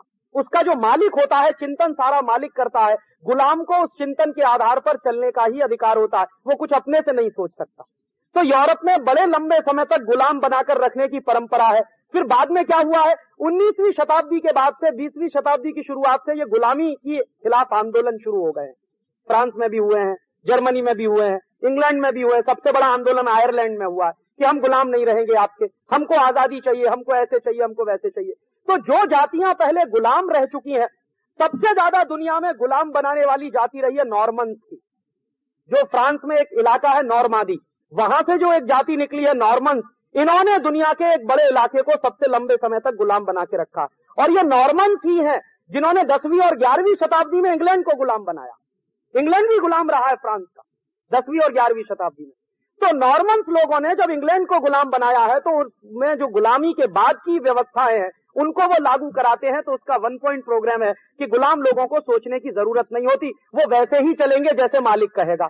तो वहाँ प्रॉब्लम ये आ रही है कि जब गुलाम थे, तब तो आसानी से चल रहा था सब। फिर गुलामी से आज़ाद होने की बात शुरू हो गई, और गुलामी से आज़ाद होने की बात शुरू हो गई तो हर जाति अब आज़ाद होना चाहती है। तो फ्रांस में प्रॉब्लम यह है कि सब आज़ाद हो जाएँगे तो क्रांति हो जाएगी। इसलिए इनको आज़ादी तो दे दो, लेकिन एक ऐसी गुलामी में फंसा दो, जहाँ से ये उठकर नहीं आ सके। तो टीवी चाहिए हमको, एक मशीन चाहिए। तो वो कह रहा है कि ये जो एमिशन है इलेक्ट्रॉन का, इसका उपयोग क्या किया जाए? वो हमारे देश की परिस्थिति पर निर्भर है और हमको ऐसी एक मशीन बनानी है। तो उसने टेलीविज़न के बारे में किससे कहानियाँ लिखी अपनी उस किताब में पहले कैसा बना, बाद में कैसे बना? पहले उसमें सिर्फ़ साउंड आता था फिर बाद में सिर्फ़ पिक्चर आता था, फिर बड़ी मेहनत की तो साउंड पिक्चर दोनों आना शुरू हुआ, वगैरह वगैरह, वो डिटेल बात। है अंत में वो लिख रहा है कि मुझे डर लगता है कि कहीं ये मशीन ऐसी ना बन जाए एक दिन कि सबको पागल बना दे। हाँ और वो मर गया बेचारा। बाद में यही हुआ है। बाद में यही हुआ तो यहाँ पर प्रश्न ये है, जो मैं आपसे और शेयर करना चाहता हूँ वो ये, कि हमारे पास वो साइंस था, हम वो थ्योरी जानते थे, लेकिन हमने टीवी नहीं बनाया। क्यों नहीं बनाया? भारत में कभी भी किसी को गुलाम बनाकर रखने की परंपरा नहीं है। यहाँ हर व्यक्ति मुक्त है, हर व्यक्ति आज़ाद है। पता है कैसे? वो एक छोटी सी बात को समझिए मेरे मन में हमेशा जिज्ञासा होती थी, मैं मेरी माँ को देखता था कि वो चीटी को आटा डालती है, खाना बनाने के पहले। एक दिन मैंने मेरी माँ से पूछा, चीटी को आटा क्यों डालती है? तो कहने लगा, ये कहने लगी कि ये मेरा धर्म है। तो मैंने कहा, ये धर्म का मतलब क्या है? चीटी को आटा क्यों डाल? तो चीटी को आटा इसलिए डालना कि उसको भी ज़िंदा रहने का हक है। और चींटी को मारा मैंने तो कहती है पाप लगेगा तुझको। तो ये चींटी को मारना नहीं है, क्योंकि चींटी भी उतना ही महत्वपूर्ण जीव है जितना मैं हूँ। माने भारतीय परंपरा में ये जो जियो और जीनोदो की कल्पना है, ये बहुत गहरी कल्पना है कि प्रकृति में जो कुछ भी है, वो ज़िंदा रहने के लिए है, उसके साथ तुम भी ज़िंदा रहो। तो प्रकृति के साथ सामंजस्य करके चलना है, ये परंपरा है भारत की। प्रकृति के विरोध में आप नहीं जा सकते। क्योंकि आपको प्रकृति के साथ मिलकर चलना है, इसलिए आप प्रकृति को गुलाम नहीं बना सकते। प्रकृति के साथ चल सकते। तो यहाँ की परंपरा है कि हम किसी को गुलाम नहीं बना सकते। और हर एक में जीव है तो हर जीव को जीने का अधिकार है, तुमको भी जीने का अधिकार है तो ज़िंदा रहो और दूसरों को ज़िंदा रहने ये बहुत पुरानी परंपरा है। तो मुझे समझ में आता है कि चूँकि यहाँ हर एक व्यक्ति को आज़ाद रहने का अधिकार है, ज़िंदा रहने का अधिकार है, और हर व्यक्ति मुक्ति चाहता है, मोक्ष चाहता है तो मुक्ति जब मिलेगी किसी भी समाज में तब, जब वो गुलाम नहीं रहेगा तब। तो यहाँ गुलाम बनाकर रखने की परंपरा नहीं है, इसलिए टेलीविज़न बने, ऐसी कल्पना भी नहीं आई होगी मन में। थ्योरी तो थी हमारे पास, लेकिन हमने नहीं बना इसी तरीके से एक दूसरा उदाहरण और देना चाहता हूँ। दसवीं शताब्दी में हमारे देश में आतिशबाजी बनती थी। इसके प्रमाण है हिस्टोरिकल प्रमाण। आतिशबाजी माने, ये कभी कभी फुलझड़ी चलाते हैं हम, दीपावली में जी रोशनियाँ जो होती है, ये आतिशबाजी का जो उद्योग है, ये हिंदुस्तान का सबसे पुराना उद्योग। जो काशी में चलता है या मद्रास में आसपास के, बहुत पुराना उद्योग है, हज़ारों साल पुराना उद्योग है। तो दसवीं शताब्दी के तो लिखित प्रमाण है कि इस देश में आतिशबाजी बनती रही है। तो हमारे पास आतिशबाजी बनाने के लिए मटेरियल है, और उसी मटेरियल से आप जानते हैं कि बम बन सकता, लेकिन हमने कभी नहीं बनाया। थ्योरी तो वही है ना? रॉ मटेरियल तो वही इस्तेमाल होने वाला। जो रॉ मटेरियल हम आतिशबाजी बनाने में इस्तेमाल करते हैं उसी रॉ मटेरियल से बम भी बन सकता है और उस बम से हम कई लोगों को मार सकते हैं। ये कल्पना देश के लोगों को आई क्यों नहीं? और बम बनाया क्यों नहीं हमने? और दूसरी तरफ़, यहाँ से जब आतिशबाजी बनाने की टेक्नोलॉजी यूरोप में गई है तो सबसे पहले उससे बम ही बनाया गया। उन्होंने आतिशबाजी बाद में बनाई है, उन्होंने पहले बम बनाया। वो बेसिक फ़र्क है चिंतन का, क्योंकि यूरोप में हमेशा मारामारी हमेशा हिंसा, हमेशा मारधाड़, हमेशा गुलाम बना के रखना, हमेशा आक्रमण करना। आप कल्पना नहीं कर सकते, सातवीं और दसवीं शताब्दी के बीच में इंग्लैंड में डेढ़ हज़ार से ज़्यादा युद्ध हुए। सातवीं से दसवीं शताब्दी, तीन साल, तीन सौ साल। तो मारा मारी इतनी हिंसा इतनी हिंसा इतनी हिंसा। तो चूँकि हिंसा वाला मानस है तो हिंसा वाला मानस पहले बम बनाएगा। और अहिंसा वाला मानस है, वो आतिशबाजी ज़रूर बनाएगा, लेकिन बम नहीं बनाएगा। इस मानस को समझिए। ये भारतीय मानस है। और यहीं पर यूरोप और भारत में फ़र्क करके देखने की ज़रूरत है कि हम यूरोप क्यों नहीं हो सकते? हम हमारी सारी ताकत लगा दें तो भी यूरोप नहीं हो सकते, क्योंकि हमारा मानस भारतीय है। आचरण में चाहे जितने आप यूरोपियन बन जाइए, मानस से आप हमेशा हिंदुस्तानी रहेंगे तो आप हिंदुस्तानी ही रहेंगे मानस से। तो यूरोपियन बनने की हम कोशिश क्यों करें फिर? जब हमारा मानस भारतीय है तो भारतीयता में ही हम आगे बढ़ने की कोशिश क्यों ना करें? तो उस हिसाब से टेक्नोलॉजी बनेगी फिर। टेक्नोलॉजी के दो तरह के एक प्रयोग हो सकते हैं। जैसा कि यूरोप और अमेरिका में आप देखेंगे क्योंकि उनका मानस मारामारी वाला है वायलेंस वाला है, इसलिए वो सबसे ज़्यादा इस्तेमाल करेंगे। सैटेलाइट इंडस्ट्री अगर उनकी बनेगी तो वॉर इंडस्ट्री बनेगी। और यूरोप और अमेरिका में आप जान लीजिए, जितना भी टेक्निकल नो हाउ वहाँ है उपलब्ध, और जो भी डेवलपमेंट होते हैं, सबसे पहले वॉर इंडस्ट्री में जाते हैं एप्लीकेशन के लिए। और दुर्भाग्य से अमेरिका में और यूरोप में जो वैज्ञानिक तैयार होते हैं, उन वैज्ञानिकों के खून पसीने की कमाई हथियार बनाने में ही सबसे ज़्यादा काम में आती है। हमारे यहाँ अगर ऐसे डेवलपमेंट होंगे भी तो हमारी तो बात ही अहिंसा से शुरू होती है। इसलिए वॉर इंडस्ट्री हिंदुस्तान में इतनी उस तरह की नहीं बनेगी, जैसी यूरोप में होगी, अमेरिका में होगी। तो ठीक है, उनके अपने पैराडाइम है, हमारे अपने पैराडाइम है। हम गड़बड़ी हमेशा ये करते हैं कि उनके पैराडाइम को अपना बनाने की कोशिश करते हैं, और वो कभी होता नहीं। क्योंकि हम मानस से भारतीय हैं, और वो मानस से यूरोपीय है। तब यहाँ पर यह महत्वपूर्ण बात आती है कि अगर टेक्नोलॉजी लोकल है और साइंस यूनिवर्सल है तो लोकल जरूरतों के हिसाब से टेक्नोलॉजी बननी चाहिए, ना कि बाहर की जरूरतों के हिसाब फॉर एग्ज़ाम्पल हमारे देश में ये जो मोटर इंडस्ट्रीज़ डेवलप हो रही है, मारुति आ गई सीएलओ आ गया, फलाना, ढिमाका, ये सब लोकल ज़रूरत के हिसाब से नहीं। क्यों? क्योंकि हम जानते हैं कि हिंदुस्तान में कारें कितनी चलाएँगे आप? उसकी एक लिमिट है ना?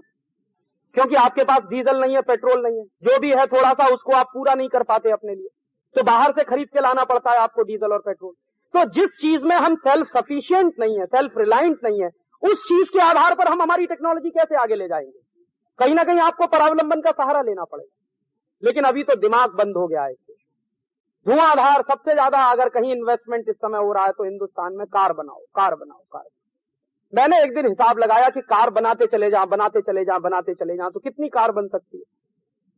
तो जनरल मोटर्स आ गया फोर्ड आ गया, ये आ गया, वो हुंडई आ गया तो फलाना आ गया तो ये मर्सिडीज भी आ गया तो बेंच भी सबको बुला लिया इन्होंने। और कार बनाओ तो हिंदुस्तान की तरक्की हो जाए। तो हम लोग बहुत तरक्की अगर मान लीजिए कर लेंगे, किसी दिन मान लीजिए हाइपोथेसिस और आप तो चूँकि साइंस और टेक्नोलॉजी के आदमी इसलिए हाइपोथेसिस आप तो बहुत आसानी से एज्यूम कर सकते थोड़ी देर के लिए कल्पना करिए कि मान लीजिए हमने बहुत कार बनाई और डेवलपमेंट इतना कर लिया कि हिंदुस्तान के हर परिवार में एक कार। तो इस देश में भारत सरकार के आंकड़ों के अनुसार 20 करोड़ परिवार है। तो छियानवे करोड़ की आबादी है। तो 20 करोड़ परिवार में, हर परिवार में एक कार तो मान लीजिए मर्सिडीज बेंज हर एक के पास। अब आप लाइन से लाइन से लाइन से 20 करोड़ मर्सिडीज बेंच को खड़ा करिए। क्योंकि 20 करोड़ मर्सिडीज बेंच खड़ी होगी तो ज़मीन तो चाहिए ना। तो एक मर्सिडीज बेंच को खड़े होने के लिए कम से कम 100 स्क्वायर फीट तो चाहिए। कम से कम, टेन बाई टेन की जगह तो चाहिए। मैं तो कम कह रहा हूँ, शायद इससे भी ज़्यादा 200 स्क्वायर फीट में, क्योंकि बड़ी गाड़ी होती है। तो 200 स्क्वायर फीट एक मर्सिडीज बेंच के लिए तो 20 करोड़ मर्सिडीज बेंच के लिए। तो 200 हंड्रेड इंटू बीस करोड़ तो कितना? करीब चार हज़ार करोड़ स्क्वायर फीट अब इस चार हज़ार करोड़ स्क्वायर फीट को स्क्वायर किलोमीटर में कन्वर्ट करिए। तो एक दिन मैंने हिसाब लगाया तो जो हिसाब निकला, वो पता चला कि इतनी तो हिंदुस्तान के सड़कों की कुल लंबाई नहीं है।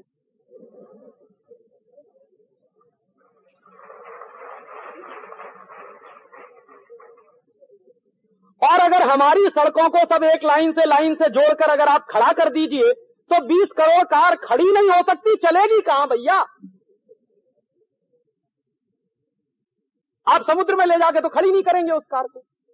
और मान लीजिए आपने चलाना शुरू किया तो हर एक कार से दूसरे कार का डिस्टेंस आधा किलोमीटर तो चाहिए।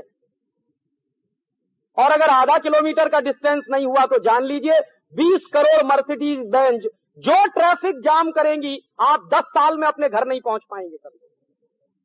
फंस गए तो फंस गए, गई गाड़ी अब। हो सकता है आप पैदल उतर कर चलना शुरू करें तो अपने घर पहुँच जाए, लेकिन आप कार से कभी नहीं पहुँच पाए खाई की बेवकूफ़ी है भाई, कार से डेवलपमेंट थोड़ी होने वाला है देश का। और तब उसका एक दूसरा बात भी समझ में आती है। हमारे देश में एक बार एक बड़ी कॉन्फ्रेंस हुई थी सेमिनार हुई थी, मैं भी गलती से चला गया। गलती मेरी इसलिए कि ऐसे उल्टे सोच वाले लोग जो होते हैं, वो मिसफिट होते हैं। तो मैं अपने आप को मिसफिट मानता हूँ इस सिस्टम में। तो गलती से किसी ने मुझे कह दिया कि तुम भी आ जाना उस सेमिनार में। तो मैंने कहा सेमिनार है किस पर? तो उन्होंने कहा, हिंदुस्तान की एनर्जी प्रॉब्लम सॉल्व करने का सेमिनार तो मैंने कहा, चलो भाई, चलते हैं, देखें क्या एनर्जी प्रॉब्लम सॉल्व होती तो उस सेमिनार में गया तो एक सेक्रेटरी आया था भारत सरकार की तरफ़ से। उसका सारा रोना धोना विधवा विलाप कर रहा था। क्या कर रहा था? पेट्रोल की क्राइसिस है, डीजल की क्राइसिस है ऑयल पूल अकाउंट का डेफिसिट इतना हो गया, इतना इम्पोर्ट करना पड़ता, वगैरह वगैरह, और कार्बन तो मैंने कहा, ये किसको सुना रहे हैं आप? काहे का रोना रो रहे हैं? आप तो सरकार के हिस्से हैं, और भारत सरकार ने लाइसेंस दिए हैं सब कार बनाने वाली कंपनियों को। तो आप चाहें तो ये लाइसेंस रद्द कर दीजिए। काहे को ऑयल पुल अकाउंट के डेफिसिट का रोना रो रहे हैं? तो थोड़ी देर चुप हो गया। तो मैंने फिर उसी दिशा में बात को आगे बढ़ाया। कि आप ये भी कहते हैं कि बीस हज़ार करोड़ का ऑयल पूल अकाउंट का डेफिसिट है। आप ये भी कहते हैं कि हमारे पास डीजल पेट्रोल की कमी है और दूसरी तरफ़ कार बनाने का लाइसेंस भी देते चले जा रहे हैं। धनादन धनादन धनादन हर विदेशी कंपनी को बुलाते चले कैसे आप प्रॉब्लम सॉल्व करें? तो मैंने कहा, राजीव भाई, क्या करें? फॉरेन इन्वेस्टमेंट तो करवाना। मैंने कहा फॉरेन इन्वेस्टमेंट बुद्धि से करवाना या बेवकूफ़ी से? जहाँ चाहो वहाँ फॉरेन इन्वेस्टमेंट कराना। कहने लगा अच्छा आप ही बताइए क्या होगा? मैंने कहा, आपका ऑयल पूल अकाउंट का डेफिसिट कितना? तो कहने लगे, बीस हज़ार करोड़। मैंने कहा, इसका सोल्यूशन है मेरे पास। आपका ये वायदा कि मैं आपको लागू करके दिखाऊँगा, मैंने कहा। कहने लगा हाँ बताइए तो सही। मैंने कहा, चलो, लिखना शुरू करो। सबसे पहली बात कि हिंदुस्तान में आप ये देखो कि आपको ये मोटर इंडस्ट्री की ज़रूरत क्यों है? तो कहने लगा ट्रांसपोर्टेशन के लिए। तो मैंने कहा ट्रांसपोर्टेशन कितना है आपके सेक्टर में? गुड्स का कितना है और मैन पावर का कितना? तो उसने कहा, सबसे ज़्यादा ट्रांसपोर्टेशन तो गुड्स का है। तो उसके लिए ही सबसे ज़्यादा डीजल, पेट्रोल चाहिए। तो ट्रेन से गुड्स जाता है, मोटर से गुड्स जाता है, हवाई जहाज़ से जाता है, फलाने बाद मैंने कहा, आदमी कितने जाते हैं कि आदमी तो राजीव भाई बहुत नॉमिनल है, उसकी बात माइनस कर दीजिए। गुड्स की बात करिए तो मैंने कहा, चलो गुड्स में देख लो। तो गुड्स में कितना ट्रांसपोर्टेशन है? तो उसने कहा, जो भी ट्रांसपोर्टेशन है, मैंने कहा, उसका आप मुझे ये क्लासिफिकेशन बताओ कि ट्रांसपोर्टेशन ऑफ़ गुड्स में कितना परसेंटेज ऑर्गेनाइज सेक्टर में है, कितना परसेंटेज अनऑर्गेनाइज सेक्टर में माने मोटर से, ट्रक से, बस से, कार से, ट्रेन से, हवाई जहाज़ से कितना जाता है माल और बैलगाड़ी से कितना जाता है घोड़ा गाड़ी से कितना जाता है ऊँट गाड़ी से कितना इसको मार्क करिए। Sixty percent transportation of goods बैलगाड़ी से हो रहा है घोड़ा गाड़ी से हो रहा है ऊँट गाड़ी से हो रहा है, इससे हो रहा है, उससे तो कितना ट्रांसपोर्टेशन ऑफ़ गुड्स है ऑर्गेनाइज सेक्टर में? सिर्फ़ फोर्टी परसेंट। तो मैंने कहा, अगर फोर्टी परसेंट ट्रांसपोर्टेशन गुड्स का ऑर्गेनाइज सेक्टर में है, तब आपका ऑयल पूल अकाउंट डेफिसिट बीस हज़ार करोड़ है। मान लीजिए hundred percent transportation of goods organise sector में कर दें, तब कहने लगा, तब तो साठ सत्तर हज़ार करोड़ पे पहुंचेगा ऑयल पूल अकाउंट में और मैंने कहा, इसी के विपरीत, मान लीजिए हम 100 percent transportation of goods unorganise sector में ले जाएँ, तब तो कहने लगा, तब तो ऑयल पूल अकाउंट का डेफिसिट ही खत्म हो जाएगा। तो कहने लगा, फिर ये होगा कैसे? मैंने कहा, बहुत आसान काम है। हिंदुस्तान की बैलगाड़ियों में बियरिंग लगा दो क्लच लगा दो और स्पीड बढ़ाने का कुछ साधन बना दो।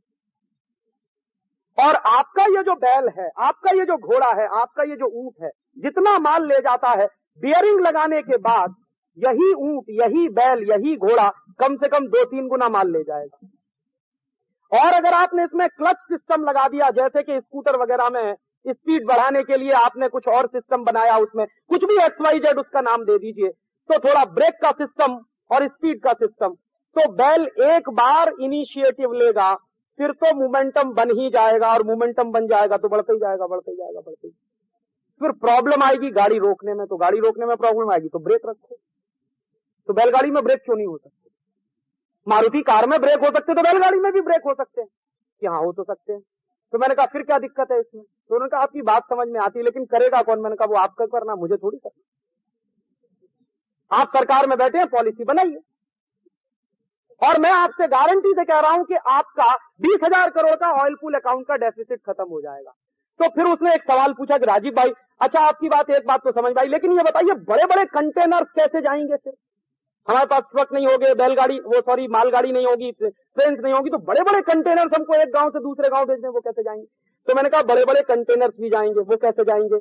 मान लीजिए दिल्ली से कोई कंटेनर हमको मद्रास ले जाना तो क्या करेंगे हम? गाड़ी ऐसी बनाएँगे जिसमें कंटेनर फिक्स हो सके। और वो गाड़ी कोई बैल और गाड़ी बाँध लेके चलेगा दिल्ली से। गाजियाबाद तक आएगा तो बैल बदला जाएगा गाड़ी बाँध भी बदला जाएगा, गाड़ी नहीं बदली जाएगी। फिर गाजियाबाद में आके एक नया बैल लग जाएगा, नया गाड़ी बाँध लग जाएगा, वो मान लीजिए आएगा आगरा तक। फिर वहाँ पे बैल बदल जाएगा गाड़ी बाँध बदल जाएगा, गाड़ी वही चलेगी, फिर तीसरा आ जाएगा, फिर चौथा आ जाएगा और मद्रास तक कंटेनर पहुँच जाएगा। इसमें होगा क्या कि आपको थोड़ा मैन पावर ज़्यादा लगेगा, बैल ज़्यादा लगेंगे तो बैलों के उत्पादन के लिए और मैन पावर को, आपके पास तो मैन पावर है ही, दुनिया का सबसे बड़ा टेक्निकल स्किल्ड मैन पावर हमारे पास है तो उसका हम इस्तेमाल कर सकेंगे। और बैल और गाय का ज़्यादा इस देश में आप वो करवा दो तो वो ज़्यादा से ज़्यादा संख्या में हो तो हमारे एनर्जी का बहुत बड़ा इस्तेमाल हो सकता। तो मैंने कहा अच्छा हिसाब लगा लो। अगर इस तरह से ट्रांसपोर्टेशन हो तो साल में कितना पैसा बचेगा भारत सरकार को? तो वो सेक्रेटरी का कहना, मेरा कहना नहीं। सब हिसाब लगा के कहने लगा, कम से कम चौदह पंद्रह हज़ार करोड़ तो बच जाएगा। तो मैंने कहा चौदह पंद्रह हज़ार करोड़ बचे तो ये देश के काम आएगा कि नहीं आएगा? कि हाँ काम तो आए तो मैंने कहा, फिर प्रॉब्लम क्या है इसमें? तो कहने लगा राजीव भाई प्रॉब्लम वो है कि बैलगाड़ी में बियरिंग कौन लगाएगा? मैंने कहा, इतने साइंटिस्ट बैठे हैं इस देश में। तो मैंने कहा, वो तो सब अमेरिका जाने का सपना देखते हैं। बैलगाड़ी में बियरिंग लगाएँगे तो हिंदुस्तान के गाँव में जाना पड़ेगा। और हिंदुस्तान के गाँव में कौन जाना चाहता मैंने कहा, आपने उनकी ट्रेनिंग ऐसी की है कि वो बाहर भागने का सोचते हैं। आप उनकी ट्रेनिंग बदल दीजिए, वो भारत में रहने की बात भी सोच सकते हैं। तो उन्होंने कहा, फिर तो आपको पूरी पॉलिसी बदलनी पड़ेगी। मैंने कहा, प्रश्न यही है कि पूरी पॉलिसी बदल दीजिए। तो कहने लगा, तब तो क्रांति करनी पड़ेगी। मैंने कहा, क्रांति व्रांति कुछ नहीं थोड़ी सी पॉलिसी बदलने की ज़रूरत है। अब तुमको क्रांति लगती है तो क्रांति मान लो मतलब क्या है? मेरे देश की जो लोकल ज़रूरत है और मेरे पास जो उपलब्ध रिसोर्सेज है, उन रिसोर्सेज का मैं बेस्ट यूटिलाइजेशन करके टेक्नोलॉजी बनाऊँ तो वो देश के काम आए। ना कि दूसरों की नकल पर मैं कुछ ले आऊँ और उसको हिंदुस्तान में अप्लाई करने की कोशिश करूँ। तो मैं आपसे एक निवेदन और करना चाहता हूँ कि दिमाग को थोड़ा खुला रखिए। और आस पास में इस देश में जो इंफ्रास्ट्रक्चर मौजूद है, उसमें से हम इस देश के लिए क्या बना सकते हैं और क्या कर सकते हैं, उसकी कोशिश करिए। और मैं आपको एक उदाहरण देना चाहता हूँ डॉक्टर सीवी रमन का। उन्होंने अपना जब एक्सपेरिमेंट किया था तो कुछ करोड़ रुपए नहीं लगे थे। आपको मालूम है?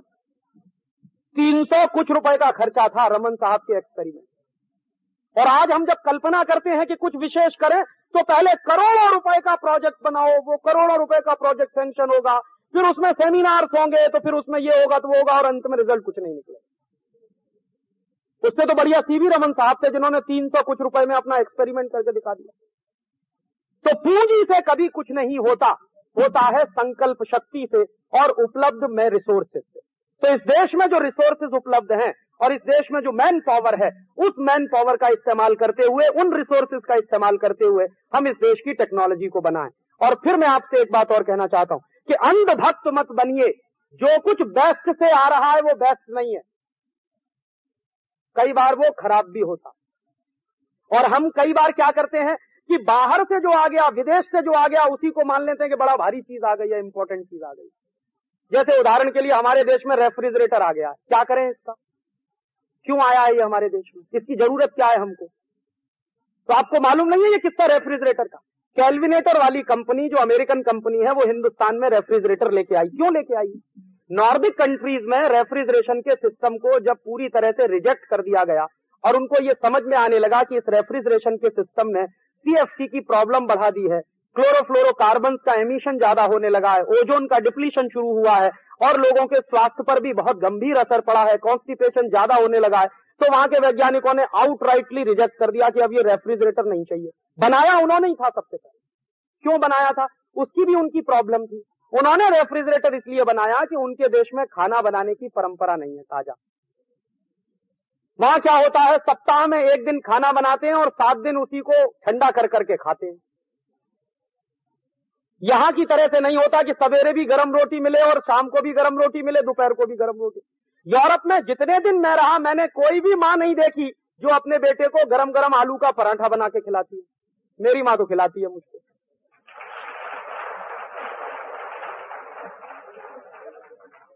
और यूरोप में मैंने कोई पत्नी नहीं देखी जो अपने पति को गरम गरम रोटी बना के खिला सकती हो।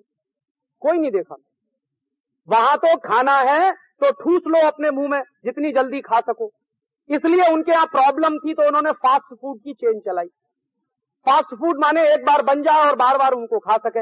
अब रखने की प्रॉब्लम है। आपको मालूम है कि खाना बहुत कम टेम्परेचर में भी जल्दी खराब होता है बहुत ज़्यादा टेम्परेचर में भी जल्दी खराब होता है। माइनस फोर डिग्री सेंटीग्रेड के नीचे अगर टेम्परेचर गया तो खाना खराब होने की संभावना बढ़ जाती है। और थर्टी डिग्री सेंटीग्रेड के ऊपर गया तो भी खाना खराब होने की संभावना बढ़ जाती है।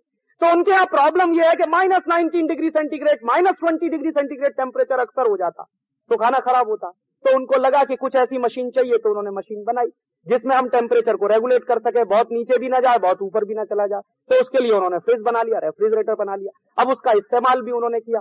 अब फ्रांस में मैं देखता था कि उसका इस्तेमाल सच में समझ में आता है। क्यों? क्योंकि फ्रांस में, पेरिस में, सब्ज़ी मंडी में हरी सब्ज़ी एक ही दिन मिलती है सप्ताह में। और वो भी लैटिन अमेरिका से आती है या अफ्रीका से आती है या हिंदुस्तान से जाती है तब मिलती है। तो उनकी प्रॉब्लम है कि हरी सब्ज़ी जितनी ज़्यादा से ज़्यादा खरीद के लाओ फ्रिज में बंद करके रख दो सप्ताह भर वही खानी मिलेगी नहीं दोबारा से। अभी पिछले एक साल से उनकी ये प्रॉब्लम सॉल्व हुई है, नहीं तो ये प्रॉब्लम उनके यहाँ बहुत पहले से थी। तो उनकी प्रॉब्लम है कि सब्ज़ियाँ अक्सर नहीं मिल पाती। सब्जियों का उत्पादन भी इतना अच्छा नहीं है उनके यहाँ। दूसरे देशों से आती हैं तो उस पर निर्भर रहना पड़ता है। तो इकट्ठी खरीद के भर के रखना है और खाना बनाने की चूँकि परंपरा नहीं है तो एक बार खाना बना देना है सप्ताह भर उसी को खाना है रिपीट करना है। तो ये उनकी प्रॉब्लम थी। उस प्रॉब्लम को सॉल्व करने के लिए उन्होंने फ्रिज बनाया। बाद में क्या हुआ? उसी फ्रिज से प्रॉब्लम और बढ़ी। मैंने आपको बताया कॉन्स्टिपेशन बहुत हुआ। उसके बाद क्लोरोफ्लो कार्बन की बात आई एमिशन की बात आई ओजोन की डिप्लीशन की बात आई तो उन्होंने कहा, इसको रिजेक्ट करो, ये फालतू की चीज़ है। अब कैलविनेटर कंपनी को लगा कि अगर ये सब रिजेक्ट हुआ तो हमारा तो सब डूब जाएगा पैसा। इतनी मशीनें बना के खड़ी हुई किसी ने उनको कहा कि तुम हिंदुस्तान चले जाओ और एक ले जाओ और किसी तरह से इसको ले जाके तुम इसको स्टेटस सिंबल बना देना। एडवर्टीजमेंट ऐसा करना कि हर एक को लगने लगे कि ये स्टेटस सिंबल है। तो बस तुम्हारा काम चल जाएगा। वो आ गए लेके यहाँ पे। और भारत की सरकार से उन्होंने एग्रीमेंट भी कर लिया। फिर उन्होंने एडवर्टीजमेंट दिखाना शुरू किया। तो मैं बराबर आपको बता रहा हूँ। सबसे पहले टेलीविज़न का एडवर्टीजमेंट आता था कि अगर आपके घर में टीवी नहीं है वो सॉरी फ्रिज नहीं है तो आपका घर बहुत घटिया है, बेकार है। आप फालतू आदमी हैं, आप स्मार्ट नहीं है, आप आगे नहीं बढ़ सकते हैं वगैरह वगैरह। तो रोज रोज रोज रोज जब कोई आपको ये बात कहेगा, बार बार कहेगा, बार बार कहेगा तो किसी ना किसी दिन तो आपको झक चली जाएगी कि चलो खरीदी लाओ अब इसको। तो हमने क्या किया? वो खरीद लाए अपने घर में, अब रख लिया हमने।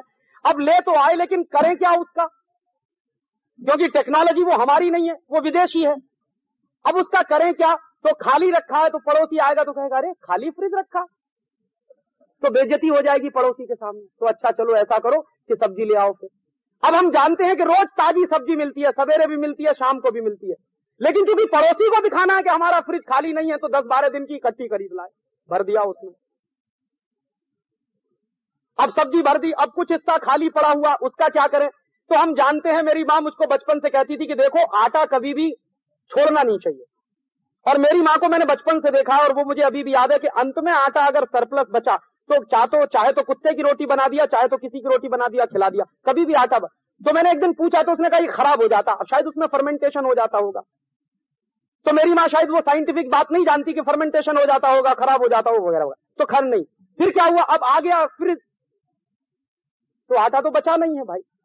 नहीं तो रखेंगे क्या इसमें? और रखेंगे नहीं तो दिल को शांति कैसे मिलेगी कि ये आया है तो इसका कुछ तो करें? तो जानबूझ के आटा बचाना चालू कर दिया।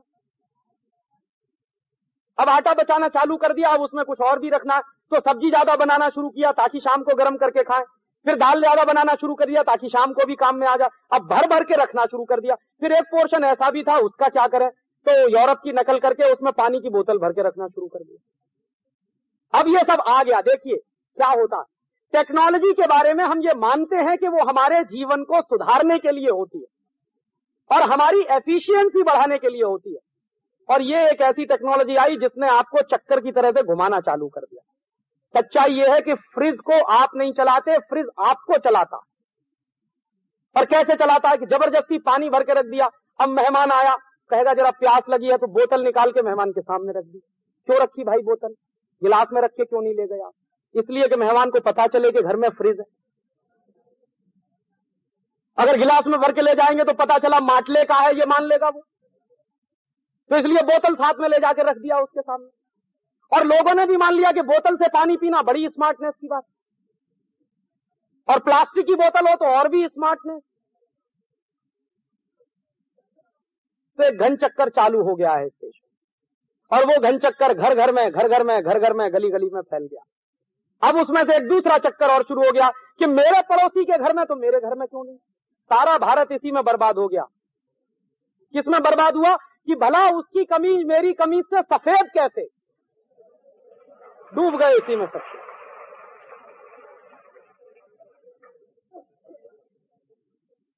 अब सारी की सारी इंटेलिजेंसी और इंटेलेक्ट इसी में डूब गया कि उसकी कमीज मेरी कमीज से सफ़ेद है। माने उसके घर में फ्रिज तो मेरे घर में क्यों नहीं? उसके घर में टीवी तो मेरे घर में क्यों नहीं? उसके घर में मारुति तो मेरे घर में क्यों? तो हुआ क्या? टेक्नोलॉजी आपकी ज़रूरत के लिए नहीं है टेक्नोलॉजी ने आपको अपने लिए तैयार कर लिया माने जो टेक्नोलॉजी आप इस्तेमाल कर रहे हैं, उसमें आपकी ज़रूरत की कितनी टेक्नोलॉजी है, इस पर अगर आप कभी गंभीरता से विचार करेंगे तो आपको लगेगा कि घन चक्कर तो आप बने हुए हैं टेक्नोलॉजी आपको चला रही है, आप टेक्नोलॉजी को नहीं चला रहे। मुश्किल हमारी ये है। तो इसलिए मैं कहना यह चाहता हूँ कि हो सकता है रेफ्रिजरेटर उनके देश में कोई बड़ी टेक्नोलॉजी हो मेरे लिए नहीं हो। तो आप कहेंगे फिर मेरे लिए क्या होगा? तो हम कुछ ऐसा क्यों नहीं कर सकते कि हम टेलीविज़न से एक कदम आगे की कोई चीज़ बनाए? इस गंभीरता को समझिए। थ्योरी तो एक ही है हाइपोथेसिस तो एक ही है। तो उन्होंने जो एमिशन हुए इलेक्ट्रॉन है जो एमिटेड इलेक्ट्रॉन है उनका इस्तेमाल किया और उसके उस, उसके इस्तेमाल से उन्होंने पिक्चर भी बनाया साउंड भी दिया। हो सकता है हम हमारे लिए कोई चीज़ बनाएँगे तो टेलीविज़न से एक कदम आगे की होगी। टेलीविज़न नहीं हो सकती। और जब हम ऐसा सोचना शुरू करेंगे, तभी हम यूरोप और अमेरिका से आगे जाएँगे। नहीं तो हमेशा उनके पीछे रहेंगे कटोरा लेके। और ऐसे फिर हर चीज़ के बारे में सोचना पड़ेगा। और सोचने के लिए फिर एक बेसिक आइडिया यही होना पड़ेगा कि अगर अमेरिका में कोई टेक्नोलॉजी आई है, जैसे उदाहरण आज का दे दूँ ताज़ा ताज़ा पेजर या ये जो सेलुलर फ़ोन तो पेजर आया। क्यों आया? मेरे कुछ दोस्त हैं, कहते हैं, अरे, तुम तो इलेक्ट्रॉनिक्स के आदमियों का है को ये सवाल पूछते मैंने कहा, इसलिए सवाल पूछ रहा हूँ कि मैं इलेक्ट्रॉनिक्स का आदमी हूँ, मैं समझना चाहता हूँ कि इस पेजर की ज़रूरत क्या कहने लगा, ये पेजर आएगा तो इससे एफिशिएंसी बढ़ जाएगी। तो मैंने कहा अच्छा ठीक है, हिसाब लगाता हूँ, कितने दिन में एफिशिएंसी बढ़ती है? तीन साल से पेजर चल रहा। और तीन साल से जब से पेजर आया है, तभी से हिंदुस्तान का सत्यानाश सबसे ज़्यादा हो रहा। प्रोडक्शन इस देश का सबसे कम इसी साल है। तो कैसे मानूं कि पेजर के आने से एफिशिएंसी बढ़ी है? अगर पेजर के आने से एफिशिएंसी बढ़ी तो इस साल इस देश में जो मंदी आई है, वो नहीं होनी चाहिए थी। प्रोडक्शन इस देश का पिछले साल से आधा भी नहीं रह गया इस साल और तीन साल पहले जो प्रोडक्शन था, उसकी तो हम कल्पना नहीं कर सकते। तो पेजर आया ज़रूर, लेकिन इस्तेमाल हो रहा है एफिशिएंसी बढ़ाने में नहीं, बेवकूफ़ी के कामों में। मेरा एक दोस्त है, मैं आपको मेरा उदाहरण दे रहा हूँ, बंबई में रहता। बड़ा भारी एक्सपोर्ट का बिज़नेस है उसका 400-500 करोड़ का बिज़नेस है। डायमंड एक्सपोर्ट करता उसने पेजर लिया सबसे पहले बंबई। वो शायद पहला ग्राहक है जो बंबई में पेजर उसने लिया। तो मैंने कहा कि काय को फालतू ले लिया? उसने कहा, देख, मेरी एफिशिएंसी बढ़ जाएगी इससे। अच्छा मैंने कहा, ठीक है, देखते हैं क्या एफिशिएंसी बढ़ अब की बार मैं गया तो उसके पेजर पे एक दिन बैठा हुआ था, उसके ऑफ़िस में टन टन टन टन मैसेज आना चालू हो गया। तो मैंने कहा, दिखा जरा क्या मैसेज आ रहा देखे, तेरी एफिशियंसी बढ़ रही है। तो मैंने मैसेज पढ़ना शुरू किया तो उसकी बीवी का मैसेज था कि शाम को आना तो आलू ले आना।